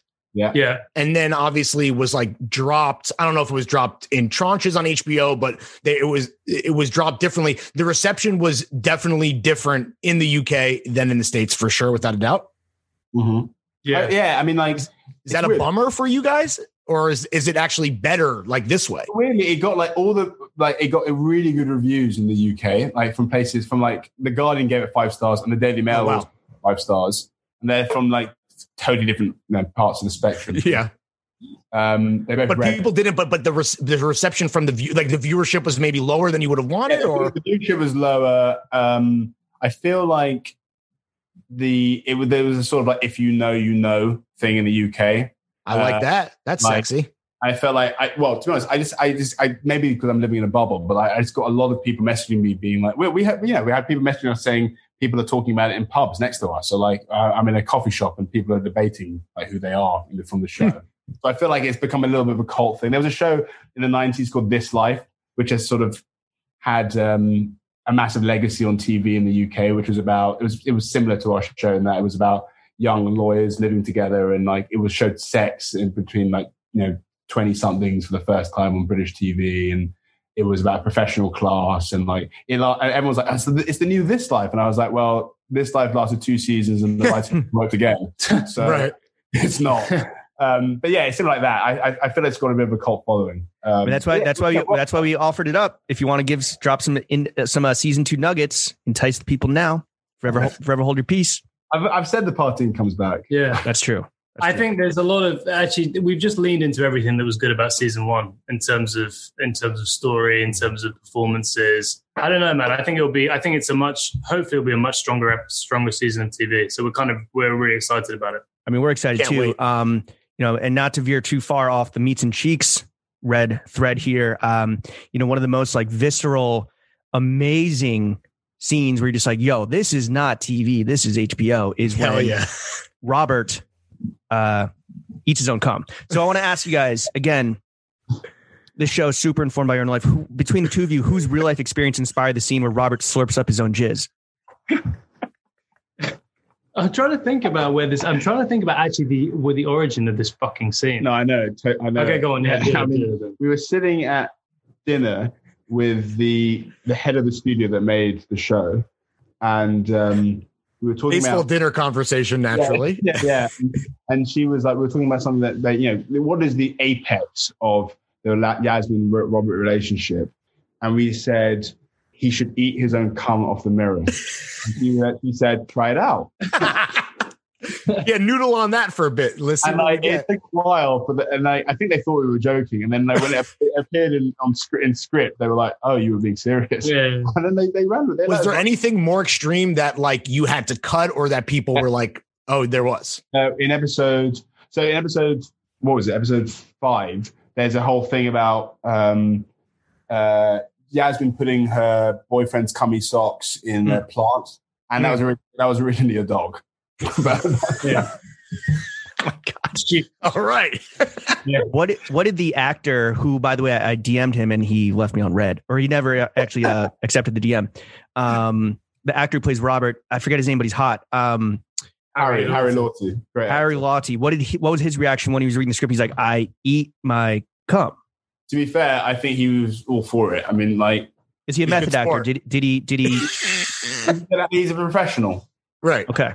What was the substance Actually, yeah, used? i'm sure he had the reaction to it but then all we knew that he was a, that is that he was a professional Sure. What was the substance used? Um, because you see the jizz on the mirrors. Like, what Yeah. what what do you guys use? Syrup and like it was like yeah corn syrup and porridge to give it a bit of texture, a bit of thickness, but we also like we a bit of heft. Yeah. Right. A, a robust nut, if if you will. But you know what? We actually added to it with CGI. So we added to the load on the on the mirror, but also we added. You guys like, paid Lucas Arts one million dollars. So we were, yeah. we were sending emails saying you got the, the cum has to be slightly thicker and there has to be, there has to be webbing between the fingers. We don't Yeah, have yeah. we don't know how much it costs. Make sure there's webbing between the Right, fingers. right, right. The viscosity is a crucial detail. we added it. If you look closely and you pause and you go, if you're if you've got a good TV, you can see that there's actually like come the webbing, as Konrad says, between his his fingers and his lips, and that's that's added. Yeah. That's- this is That costs that costs dollars. This is why people buy 4K TVs now is to see shit like this. Obviously, do you think there's some there's some VX editor that like has that on his scene on his resume? It's like on his His CV. He's like. I did the cum scene in industry. We, there's you know, scene in Cruel Intentions when they, they kiss and there's the, the oh Yeah, yes. yeah, yeah, yeah, That, yeah. that you like that, but for his load. yeah. Wow. Damn, we've come we've come Here's a so mood far board. in Here's a- Hollywood. Here's a mood board for Robert eating his own jizz. yeah, right. Wow, that was uh well listen, man. This is why see, this is why James and I podcast. It's to bring these kind of nuggets, the right? Hollywood these, magic. these gems to crack the these nuts, made. so to speak. Yeah. And not only do we love podcasting, but we love spreading the joy and allowing our groms to partake in the process. And so in this next segment, 60 seconds of thirst, we're going to throw it to Chef. We're going to throw it to Dunk, who have been so patiently waiting in the wings. Um, Chef has popped in uh, expeditiously. That's not the right word, but uh, Chef, I'm just going to throw it to you so I can um, drink some water, maybe have a piss. Chef, Yeah, same. 30 seconds of thirst. Thanks, man. You guys are crushing it. Um, Thanks, bro. huge, huge fan of the show. You know, lots, lots to love about it. But one of the things that you guys kind of talked about this already. Um, big fan of Rishi. I actually watched a YouTube clip of like every scene that's just that just has him in it, and it was uh fucking amazing. And so I'm wondering, is there going to be more of him in season two? Like, is he just going to be kind of like the ad lib guy again, or is his character going to develop at all? Like, what's the uh Very the good question. vibe? Very good question. I'm glad you like him. He's like he's like one for one based on a friend of ours. yeah, one for one. I literally one for one. like we were gonna we were literally gonna call Rishi the friend's name and we we, we had got cold feet at the last moment but now we're, we're introducing an intern with the guy's name Yeah, we might as well shout him out. Our friend Anraj, yeah who like we actually got a picture of them on set together, and they look almost identical, which is so fucking funny. But like we, yeah, no, he he's one of our favorite characters. It's weird. him. It's really difficult in this show to like. He's the sort of guy like we'd love to follow, but it's so hard when you have a, a, like a multi uh, character show to to give them enough screen time. But like he actually in season two, in our heads at least, he definitely has more story. He has more impact on certain scenes, and like all of the stuff that people love about Rishi, we actually did in post production because like me and Mickey wrote like a, a script on top of the script, which was like a ADR script, which is like it's bollocks. But basically, what it means is you you record bits of audio that you then put onto the main soundtrack, which makes the whole floor sound more dynamic and more like people are talking. So we were just like we wrote as many jokes as we possibly could, and a lot of them ended up in the show. Yeah, they're hilarious. Duncan and I were talking about how some of his best lines are just like subtitles that you see at the bottom, where like it's not. Exactly. Yeah, exactly. yeah, yeah, no, it, it's super sick. it's also us unfiltered that because for some reason HBO didn't sign off on any of it so I think they didn't know we were doing it All right, Chef, thank you for the 30 seconds of thirst. Let's throw it over to our I don't even know if we're how anonymous you're supposed to be. Dunk. 30 seconds of thirst. That's fine. What's up, guys? Uh, love the show. Uh, I was telling James and Larry this has been a lifelong dream of mine since I started watching the show four weeks ago. So glad to be here. Um, my question for you guys is, and and and I guess you spoke about it a little bit with Sopranos, but what are some of the uh, other like television show or movie references that that you guys helped to sort of build the show uh, to make it so watchable because at the end of the day i guess it is a you know it's it's a workplace drama uh, but it's so much more than that. Like uh, are there any other places that you guys were pulling from uh, that you wanted it to look like or feel like or the relationship sort of be like? Um, obviously you know you could go like with the finance movies that exist but anything anything anything there Um, That's it. That's the thirty seconds of thirst are good, man. These are good fucking questions. Yeah, we, we, We need a raised our children right. You know what I'm saying? Also, we just need a break. Like we've been fucking spitting nothing Yeah. but bars for Thanks an for hour and a half. pee, guys. Appreciate it.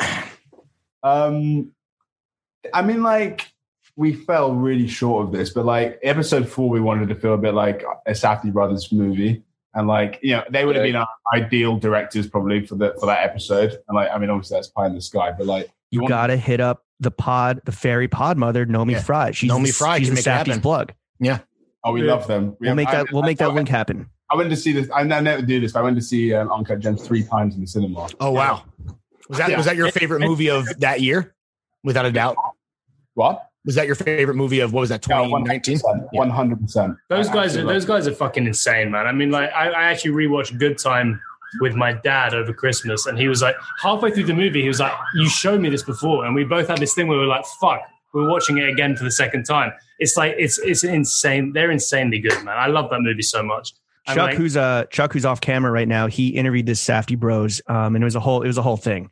The, Yeah. it- the, the interview was never released. Let's just let's just leave it Yeah, at that. that's how bad it was. But it happened regardless. So you know, shout out to Chuck. To, to go back to the question, so like there was all that stuff. So so it was like um uh, all we love all the basically everything set into the world of finance we kind of love. So like whether that's literature like American Psycho or like Margin Call, Wolf of Wall Street, Boiler Room, even the bad movies, and they're like quote unquote bad movies. Like people think of um, Boiler Room as a B movie or whatever. Or what about Wall Street 2 Money Never Sleeps? That was I love that movie. I fucking love that movie. I fucking love that movie. Yeah. Like we, we we have a huge respect for all of those things, and then they're, they're like the classic workplace dramas. So like me and Mickey love writing fast dialogue that's very dense, and like so Like like Sorkin type dialogue. Would you? Or, talking type dialogue, and also like a lot of people always say there's this like adage about screenwriting, which is like the best written. If you can write a perfect screenplay, nobody would say anything. That's very very true because like you should basically let the camera do everything. But we, I, I, I fucking love. I love scenes where people are talking constantly at each other, and that might be like growing up with The West Wing and all the sort of those. But like. So, so we just like writing scenes where people are just popping fucking smart shit in, in everyone's face all the time, jokes, weird shit, whatever. And then the, I think the weirdest influence on our work in terms of like versus like an, for like an American audience, like we like obviously like we grew up like loving British British sitcoms. So like that goes from every that goes from like Fawlty Towers, but all sure, the way up classic.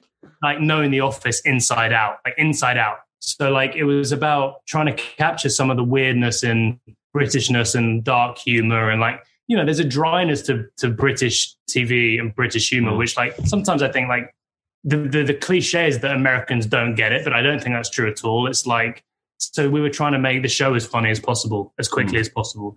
So hopefully we succeeded. I have no idea. Fantastic answer. Thank you, Dunk. No, Appreciate you, dude. Thank Good you to for see the you. 30 seconds of thirst. We'll see you again in six to nine months. um, all right. As you guys know, we are a John's focused podcast, first and foremost. Not only do we love banger shows, but we love John's. Uh, I want to know, we want to know in Last John, Next John, this little game, what we want to know, what was the last John you copped at full retail? I don't know if you guys are on Flow Team yet. You're not really out there, out there. You will be season You, two. you're about to be. And then what's the next John that you got your eye on that you're going to Yeah. pull the trigger on? You know, uh, Mick, maybe like five minutes from now. Con, maybe you know, five years from now. Yeah. So first up, uh, Mickey, why don't you just tell us what was the last John you copped at full retail? Um, at full, oh, the last drama. Um, mm, You're you know actually? I you're a weirdly know. smart shopper. Yeah, I am. I buy a lot of stuff from eBay, uh, and this come this this website called Hardly Ever Worn It, which is like dead stop. Very literal named website. yeah, yeah, yeah. Uh, I'm really trying to. I'm Konrad might have to go because I, I might actually. It might be some Stone Island card. Actually, no, I bought those. Or I guess vintage counts. We always say full No, it doesn't- retail, but but obviously, like if you bought a vintage thing, it if, was it, if, still it, like if it yeah. wasn't given to you, right? If it wasn't Yeah, a yeah. friendship Not a bracelet gift. that a director bought like Alright, two dozen of on Alibaba. I bought a um, Moncler. Uh, this is called Wilson puffer jacket. A an orange Wilson uh, Moncler puffer jacket, which Very is, sick, I absolutely love. I love Alright. it. I'm an absolute cunt walking around wearing it, but like, I love it. You're allowed Well, to say if, that if, because it, you're if it doesn't work out, you can rent it out like your boy did. You know, just make a little extra. And what's the next thing you want to get, Mick? Um, you know what? Um, Is it Gucci? I think it might be. Is it Gucci uh, Mickey Mouse sneakers? Yeah. Oh, uh, no, I was going to say I was to say something else that I, but I was given. Actually, no, that, that doesn't work then. Gucci North Face? that actually no, I looked at that and I thought, fuck. I actually looked at it. Was like that's obviously it's very hard to get. And I looked at it Sure. and thought like, fucking hell, am I really going to pull the trigger on this? And I, I even like the, the, the, the sort of devil on my shoulder saying, my wife. Saying, "Do not buy that." was very strong that moment. I thought like it's gonna like I can just see it in two years in a cupboard somewhere. No, sure. Mine, probably. Please do not spend twelve thousand dollars on this ass puffer. Your child. Well, I guess they don't need to. They don't need money for school because you live in a, a advanced Um, society. Yeah. I don't know. I really don't know what I want next. All right, Con. What was the last John you copped? Well, man, I- it arrived two days ago. I, I, I bought a little piece of summer. Oh, I yeah? bought I bought something for my future self, which was a um, This is the plot of Tenet, by the way. yeah, yeah exactly. exactly. I, there should have been more Missonian Tenet. I bought like a Missoni shirt, basically, Like a like a resort shirt.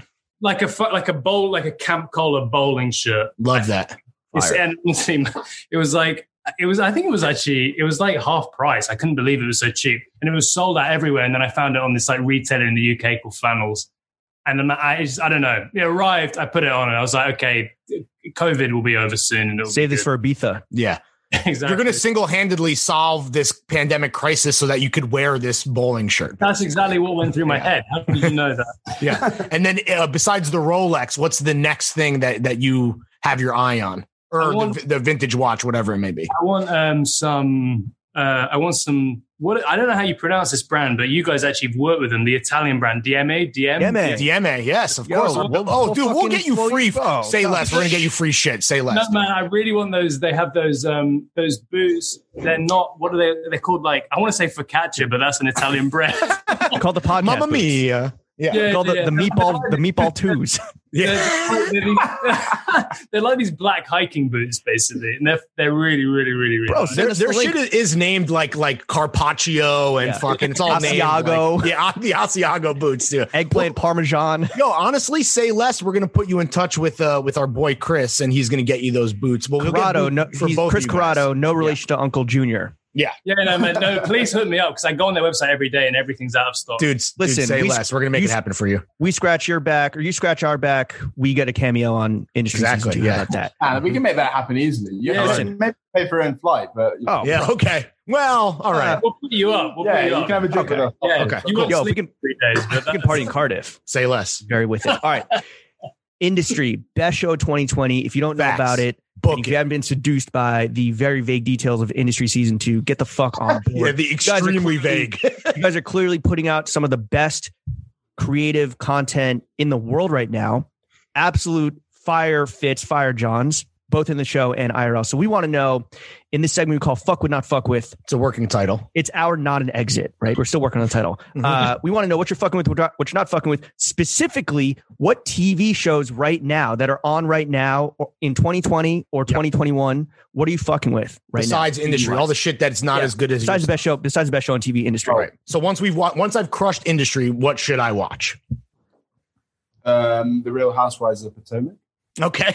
Yeah. Really, Potomac, not Salt Lake City. Yeah. Salt Lake City is the one that's having a moment right now. Salt Lake City as well. It's only because basically, obviously, we're in a lockdown, and I just I can't watch. I don't know why, but just like during the process of making this show, I've just been unable to. I've started again, but I've been unable to watch scripted TV. Mm. Is that because you don't want to be influenced by other things? Or everything all the time, and like you just want like easy, you know, s- like double screen stuff. And oh, like background noise or A- whatever. ambient TV. Exactly, exactly. And like my wife, who was pregnant, started watching The Real Housewives of Beverly Hills. So we watched all of that, and then I watched all of New York, and now I watched Potomac and Salt Lake at the same time, and they're really good. Actually, You're on a transcontinental trip across Yeah, across they the do. yeah. I think they really do something that we do in our show, which is like, and all reality TV shows do because obviously they're they're quote unquote real, but they they they play with your allegiances to the characters all the time. So like you know they, you know and what from one episode to the next they're like okay well you're gonna love this person this week Right. okay and like It's like something- wrestling. The, the editors are the real superstars on that show because like yeah, it's the the way that they manufacture those storylines is absolutely Is fucking is the Real exquisite. Housewives is the Real Housewives Empire? Is that really the only reality TV that you like? Because also, I mean, British reality TV. Let's talk about that. That shit is Love fucking Island, off the rails. obviously. Yeah. Love Island, yeah. I mean, I, bec- I remember Love Island last season was just starting when me and Konrad had just moved to Wales. So like, and like that is actually like a cultural phenomenon here. Like Yeah. everyone talks about it. Like you cannot get away from it. Like it's there's WhatsApp groups. There's just like there's like there's like like like the big broadsheets are talking about it. Like so, it feels like you can't really escape that. I I've sort of fallen back in love with reality TV this year. Did you ever watch um, a show that took place in Cardiff called The Hills? Yes. Yeah. Yeah. The yeah. Valley. The Valley. The Valley. Uh, yeah, I mean that was that, that that they really showed the arse end of the country in that. I think that people that I loved it. They, annoyed also, they had a Welsh version of Jackass as well, which I can't remember the name of. uh, Dirty Sanchez. Dirty Sanchez, which was the truth of the when you're asking for TV recommendations, is like the truth is there's never been more TV and it's never been less good. Mm. That's the that's the truth. There's like there's so much just what you guys would call ass TV. yeah. Yes, Sure. And you would call it Fanny. A lot of Yeah. Fanny TV. just like mediocrity, just absolute mediocrity, like just shit, silly. Is there And then- anything? Is there anything dropping besides season two? Um, you know, in the next year or so that you are excited for? Dude, Better Call Saul Better is Call the best Saul. thing on TV by Yeah, a mile. Okay. I Just- need to go. watch season five. Yeah, that's what everyone says. I mean, obviously James and I are huge Breaking Bad guys, but I think that we definitely could get into Better Call Oh, I'm I'm need to do I'm it. Oh, into it. Bro. I'm and into it, you go. brother. It's just that I don't have like AMC Plus, whatever. But they're all on Netflix. It's phenomenally good. I mean, Yeah. uh, the thing is that stuff that stuff really stands out. I think. Like I um, I, I you, you know, you look at people's top ten lists. Like I, the, for me, that was that was so clearly the best show of the of last year. And every basically every year it's aired, it's like a weird show because it creeps up on you. But every year it's aired, it's like this is so obviously the craft of it is, is at such a high level compared to everything else that like, you can't not like it. Absolutely. S- Speaking of a show like that, that's such a vehicle for um, Bob Odenkirk, who's like a legend. Like, who is someone that you, who, each of you, is there a cameo or you know that someone you would die to have in even just like a scene on the show? Jonah Hill. Jonah Hill. Yeah, well, actually, I mean that is Again. an Hmm, Me and hmm. Konrad, me and Konrad wrote this wrote this film called Gregor, which no one can ever see because it's just it's incredibly offensive and will kill our careers. but um, Sounds like a Can must release watch. be- Can we Yeah. release it behind the paywall? yeah, was- we'll, we'll, we'll was- drop it on Patreon, starring me and James. but we did like a press pack, which obviously you have to do a press pack for a film. I don't think anyone read this press pack, but like I think my wife interviewed us and we talked about the fact that like Jonah Hill is probably the best modern day actor and that we'd like want him to be in anything. So like him, uh, it We'll make it happen. Yeah, Yeah. I mean, we- weirdly, That's our guy. That's our close personal celebrity friend. We'll hit him We up. love him. We absolutely love him. Yeah, we- like he and- bumped into us at a dinner once when we were in LA, and he he he was very very nice to us, and we kind of remember it forever. yeah, he didn't. He was with. He knew the person we were with, and he couldn't. I mean, have been nicer, and like he could have been like not nice at all, and he was incredibly nice. Yeah. um. So So it's, yeah. a good, it's a good vibe. We also He's the want- only real celebrity that's ever done this podcast. He's done it twice. What about us? What was- Yeah. No, no, no. Real, real famous people. You heard me, Uh, right? I didn't know if the inter, if they cut out or something. Yeah, sorry, Not these sorry. chances. not these chances, not these shit bags. The um, the, the other the guy, uh, there are a lot of actually there are actors that we really want for season Stephen two as Gut- well. Steve Guttenberg.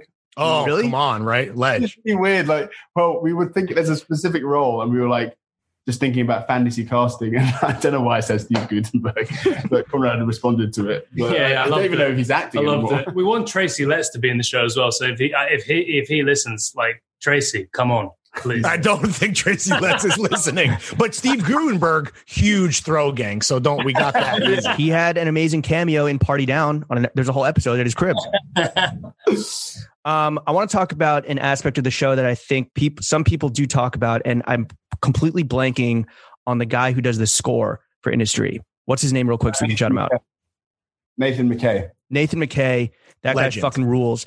The Killed it. music on this show. This was another um, point that I think I focused on too much when I was initially selling Lawrence on it. I was like, the music is so gas. The score is like, I'm getting fucking K-Pax vibes, even though Kevin Spacey's, you know, out the fucking paint here. Um, K- well, you're getting K. Welcome to K-Pax vibes yeah. from the But, score. uh, All right. I mean, that's a very specific. the original score, super gas, and then the music throughout is super Yeah, fire. I put up because I was rewatching because you know I, that's my job is to fucking research for the show, I guess. So I was rewatching and I put up like a, um one of the tracks on my IG story, and I got so many responses. People like, "Yo, industry, yeah, this is the shit, this is the shit," and the guy had like ten thousand Spotify listeners. The music on the show is big fire, so we want to know what music are you guys currently fucking with right now? Jeez. Too Yeah. old to ask us that question. Yeah. Well, Well, it's how not- involved are you with the doesn't have to music on the show? bullshit. I actually have an answer for this. Um, Juice Jackal. Do do do. That's that's what I put up. the Swan Lingo song at the end of three that he Yeah. collaborated on with Juice Jackal. He sent me, he sent me and Mickey a preview of this album that's coming out this year. He's a fucking lovely, positive guy. We DM each other quite a lot, and his fucking music is amazing. He's also the cable guy, which we didn't, Yeah, he's also the cable guy on Instagram. on Instagram, which we didn't know when we. when we- That's the cable guy. Yeah, yeah, yeah. That's him. That's him. They're the same. Shout dude. out the cable guy. He also was promoting uh I- I- industry for the fitties, obviously to to to no avail, but uh only- Yeah, yeah. We tried. We Got tried. him out. I, know, That's I crazy. genuinely his music is fantastic. I, I think genuinely. So we just exposed the cable guy, which I guess is like a nice little Easter egg. I don't know if he's like because I don't think anyone knows who he is, right? Or um, he's great. I mean, just Dipset all day, every day. oh hell yeah, dude. Do you have a Dipset. favorite member of Dipset? Is it or who's your favorite outside of Cam'ron? Uh, Hell Rel, probably. Oh wow, deep cut, dude. Yeah, We get some free di- freaky Zeke if he's not out yet. You know, I know you guys are, you know, you have music supervisor. Can we get some Dipset on season two? Man, so like, well, our music supervisor, shout out to Ollie, Ollie White, who's just like incredible. He found Nathan actually. Um, he is has a sort of encyclopedic knowledge of music for all genres, and like he was the one. You know, it wasn't a, you know for HBO terms, it wasn't a very big budget show, so we were sort of forced to find people who maybe hadn't made it as much yet, and he found incredibly incredible music for you know not that much money, yeah. which is which is really good. I feel like the, the biggest artists maybe have been like 070 Shake, former colleague of mine. Yeah, yeah. I don't understand how she's not bigger in the US and globally. It makes no sense to me at all. I guess She's- it's, The She's Def Jam awesome. problem. Yeah. Yeah. Huh? So Don't ask it? me. It's not my problem anymore. yeah. That's, that's up to the heads at that's that's head uh, up to the heads at Def Jam. You know, that's on them. The blood is on their hands. All right, guys. Um, look, before we kick you out of here and get started on the afters, which is, by the way, I forgot to mention that, but after we end this episode, we're going to do like 15, 20 minutes of bonus content. Uh, so you know, Behind the mentally prepare yourself for that. Behind the paywall, Konrad knows what I'm talking about. I know Konrad subscribed to the Patreon. I saw you sign up about three or four weeks ago when we first started talking. Mick, I know that you just had a kid and you have uh, the whole Gucci budget, so I'm not holding you to that. But uh, thank you, Yeah, Mick, Konrad. after you follow me back on all social media platforms, then you can sign up for the Patreon. Sorry, please. I didn't, I didn't see that you followed me. I obviously I'm going to follow you back. I followed you first, so you know it's fine. Um, we're gonna We'll get it. We'll, we'll get it sorted. Don't even worry. We're gonna pitch you off mic, and Lawrence is gonna thirst for a follow off mic, even more so than he just embarrassed himself doing. Uh, but I'm not embarrassed at all. you guys are doing great, right? Smash HBO show, season two greenlit. Uh, you quit your jobs, you're pursuing your dreams, you have mad expensive clothing on. Um, we want to offer you up some constructive criticism because we always think that people can do better, right? Take it or leave it. This is an outsider perspective. We are the Harpers coming to your world, right? This is a, you know, we're not held back by obligations of class. We're not these fucking chin Henrys or whatever they're called. Um, take it or leave it. Uh, first up, get me and Larry onto season two cameos on the show, specifically in a party scene. Top five party animals of all time: Robert, Chris Farley, James Harden, Jimmy, Larry. Yeah. Done. Make magic happen. Man, that's Yeah. the, That's yeah. easy. That's So- We'll method act the fuck out of that. That's so easy. simple. Next. No props. No no Okay. no no fake drugs. No props. Let's move on. Okay, perfect, easy. All right, Done. bo- box checked. All right, Mr. next one. HBO. You heard Uh, it. Arguably even more important than giving us cameos we've talked about getting you know extremely successful people on the pod budding celebrities uh can you guys hook us up with the creators of succession and get them on the podcast I think they're a bit busy, to be honest. Yeah. And, but, is there rivalries between like the other h like now that you guys are in the We uh, hbo man. family it's actually weird because actually, um, Bad Wolf, the production company that makes um, uh, industry, their CEO is also an executive producer in Succession. Oh. So there is, a, there is actually a sort of. So you can get us the creators on the podcast, is what you're saying. You can make But them. they won't respond to our emails. They won't- They- they- no, no, they no. are. They're But- serious individuals. They're serious. Right, right. They're not trying to destroy their career before it gets started, a la Exactly. you two jackals. Right, got Let it. me just say this though. Um, we are pretty confident that the podcast boots are going to appear in Succession season three. And so if you want to play with the big boys in the fucking, you know, Premier League or whatever you guys call it over there, The Premier uh, League, yeah. get the pod loafers on season two of industry. Make sure that that happens too. That's done as well. We can do that. Yeah, we can do that. Perfect. Cool. All right, this is kind of related. Um, I mean, the, the I'm a genius, right? I'm a visionary, like my man MF Doom, RIP. Um, I got big picture, you know, the whole universe. I, I I'm ten steps ahead of you. This whole reason that we brought you on the pod, not just to find out when the merch is dropping, but ultimately it's for throwing fits to take next steps. Let's link and build and make the throwing fit show happen.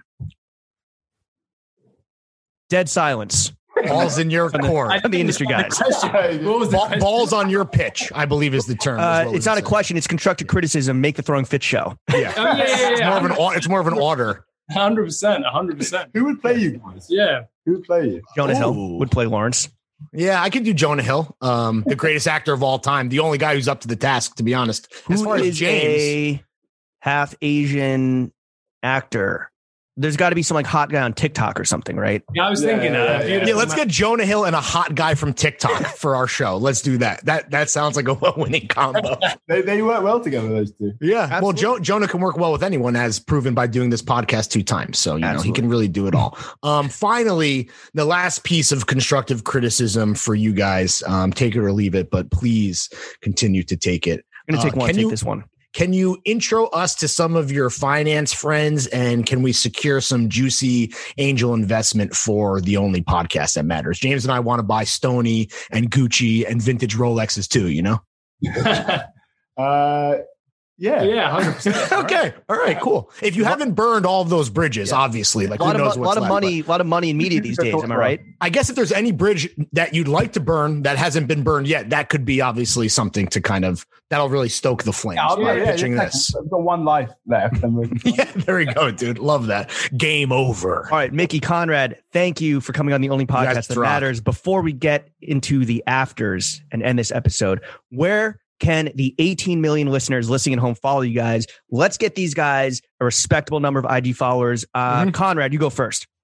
Um, I'm at Konrad K O N R A D and then M and then K- M for Max, then K A Y. On, on all MK. platforms. Okay. Yeah, on all platforms. On, on Instagram, Twitter, I'm, I can live without having followers on. To be honest. You're a good. Okay. You're a good. You're a good follow on Twitter. Yeah, Mick, be careful what you wish Mick for. too. dude. Also, Mick's a, uh, another fire follow on Twitter. Uh, Mick, where can the kids follow you? I'm at M N A down D O W N. I was about to say my email address. What's your social security number? Do they have those in England? Short code as well. my pin number. Um, I- it looks a bit like man down, but instead of it's it's sort of M A N, it's M N A, and then down, opposite of up.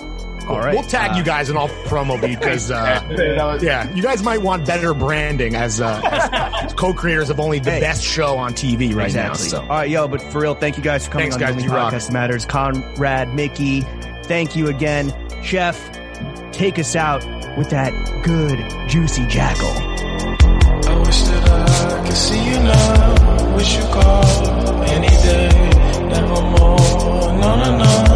Later on, later on. Pass it on. Then you wait, see you wait for yourself. Everything that you need. Build a path, build a way.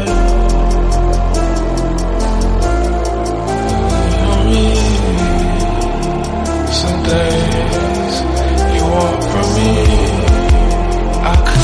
care be everything.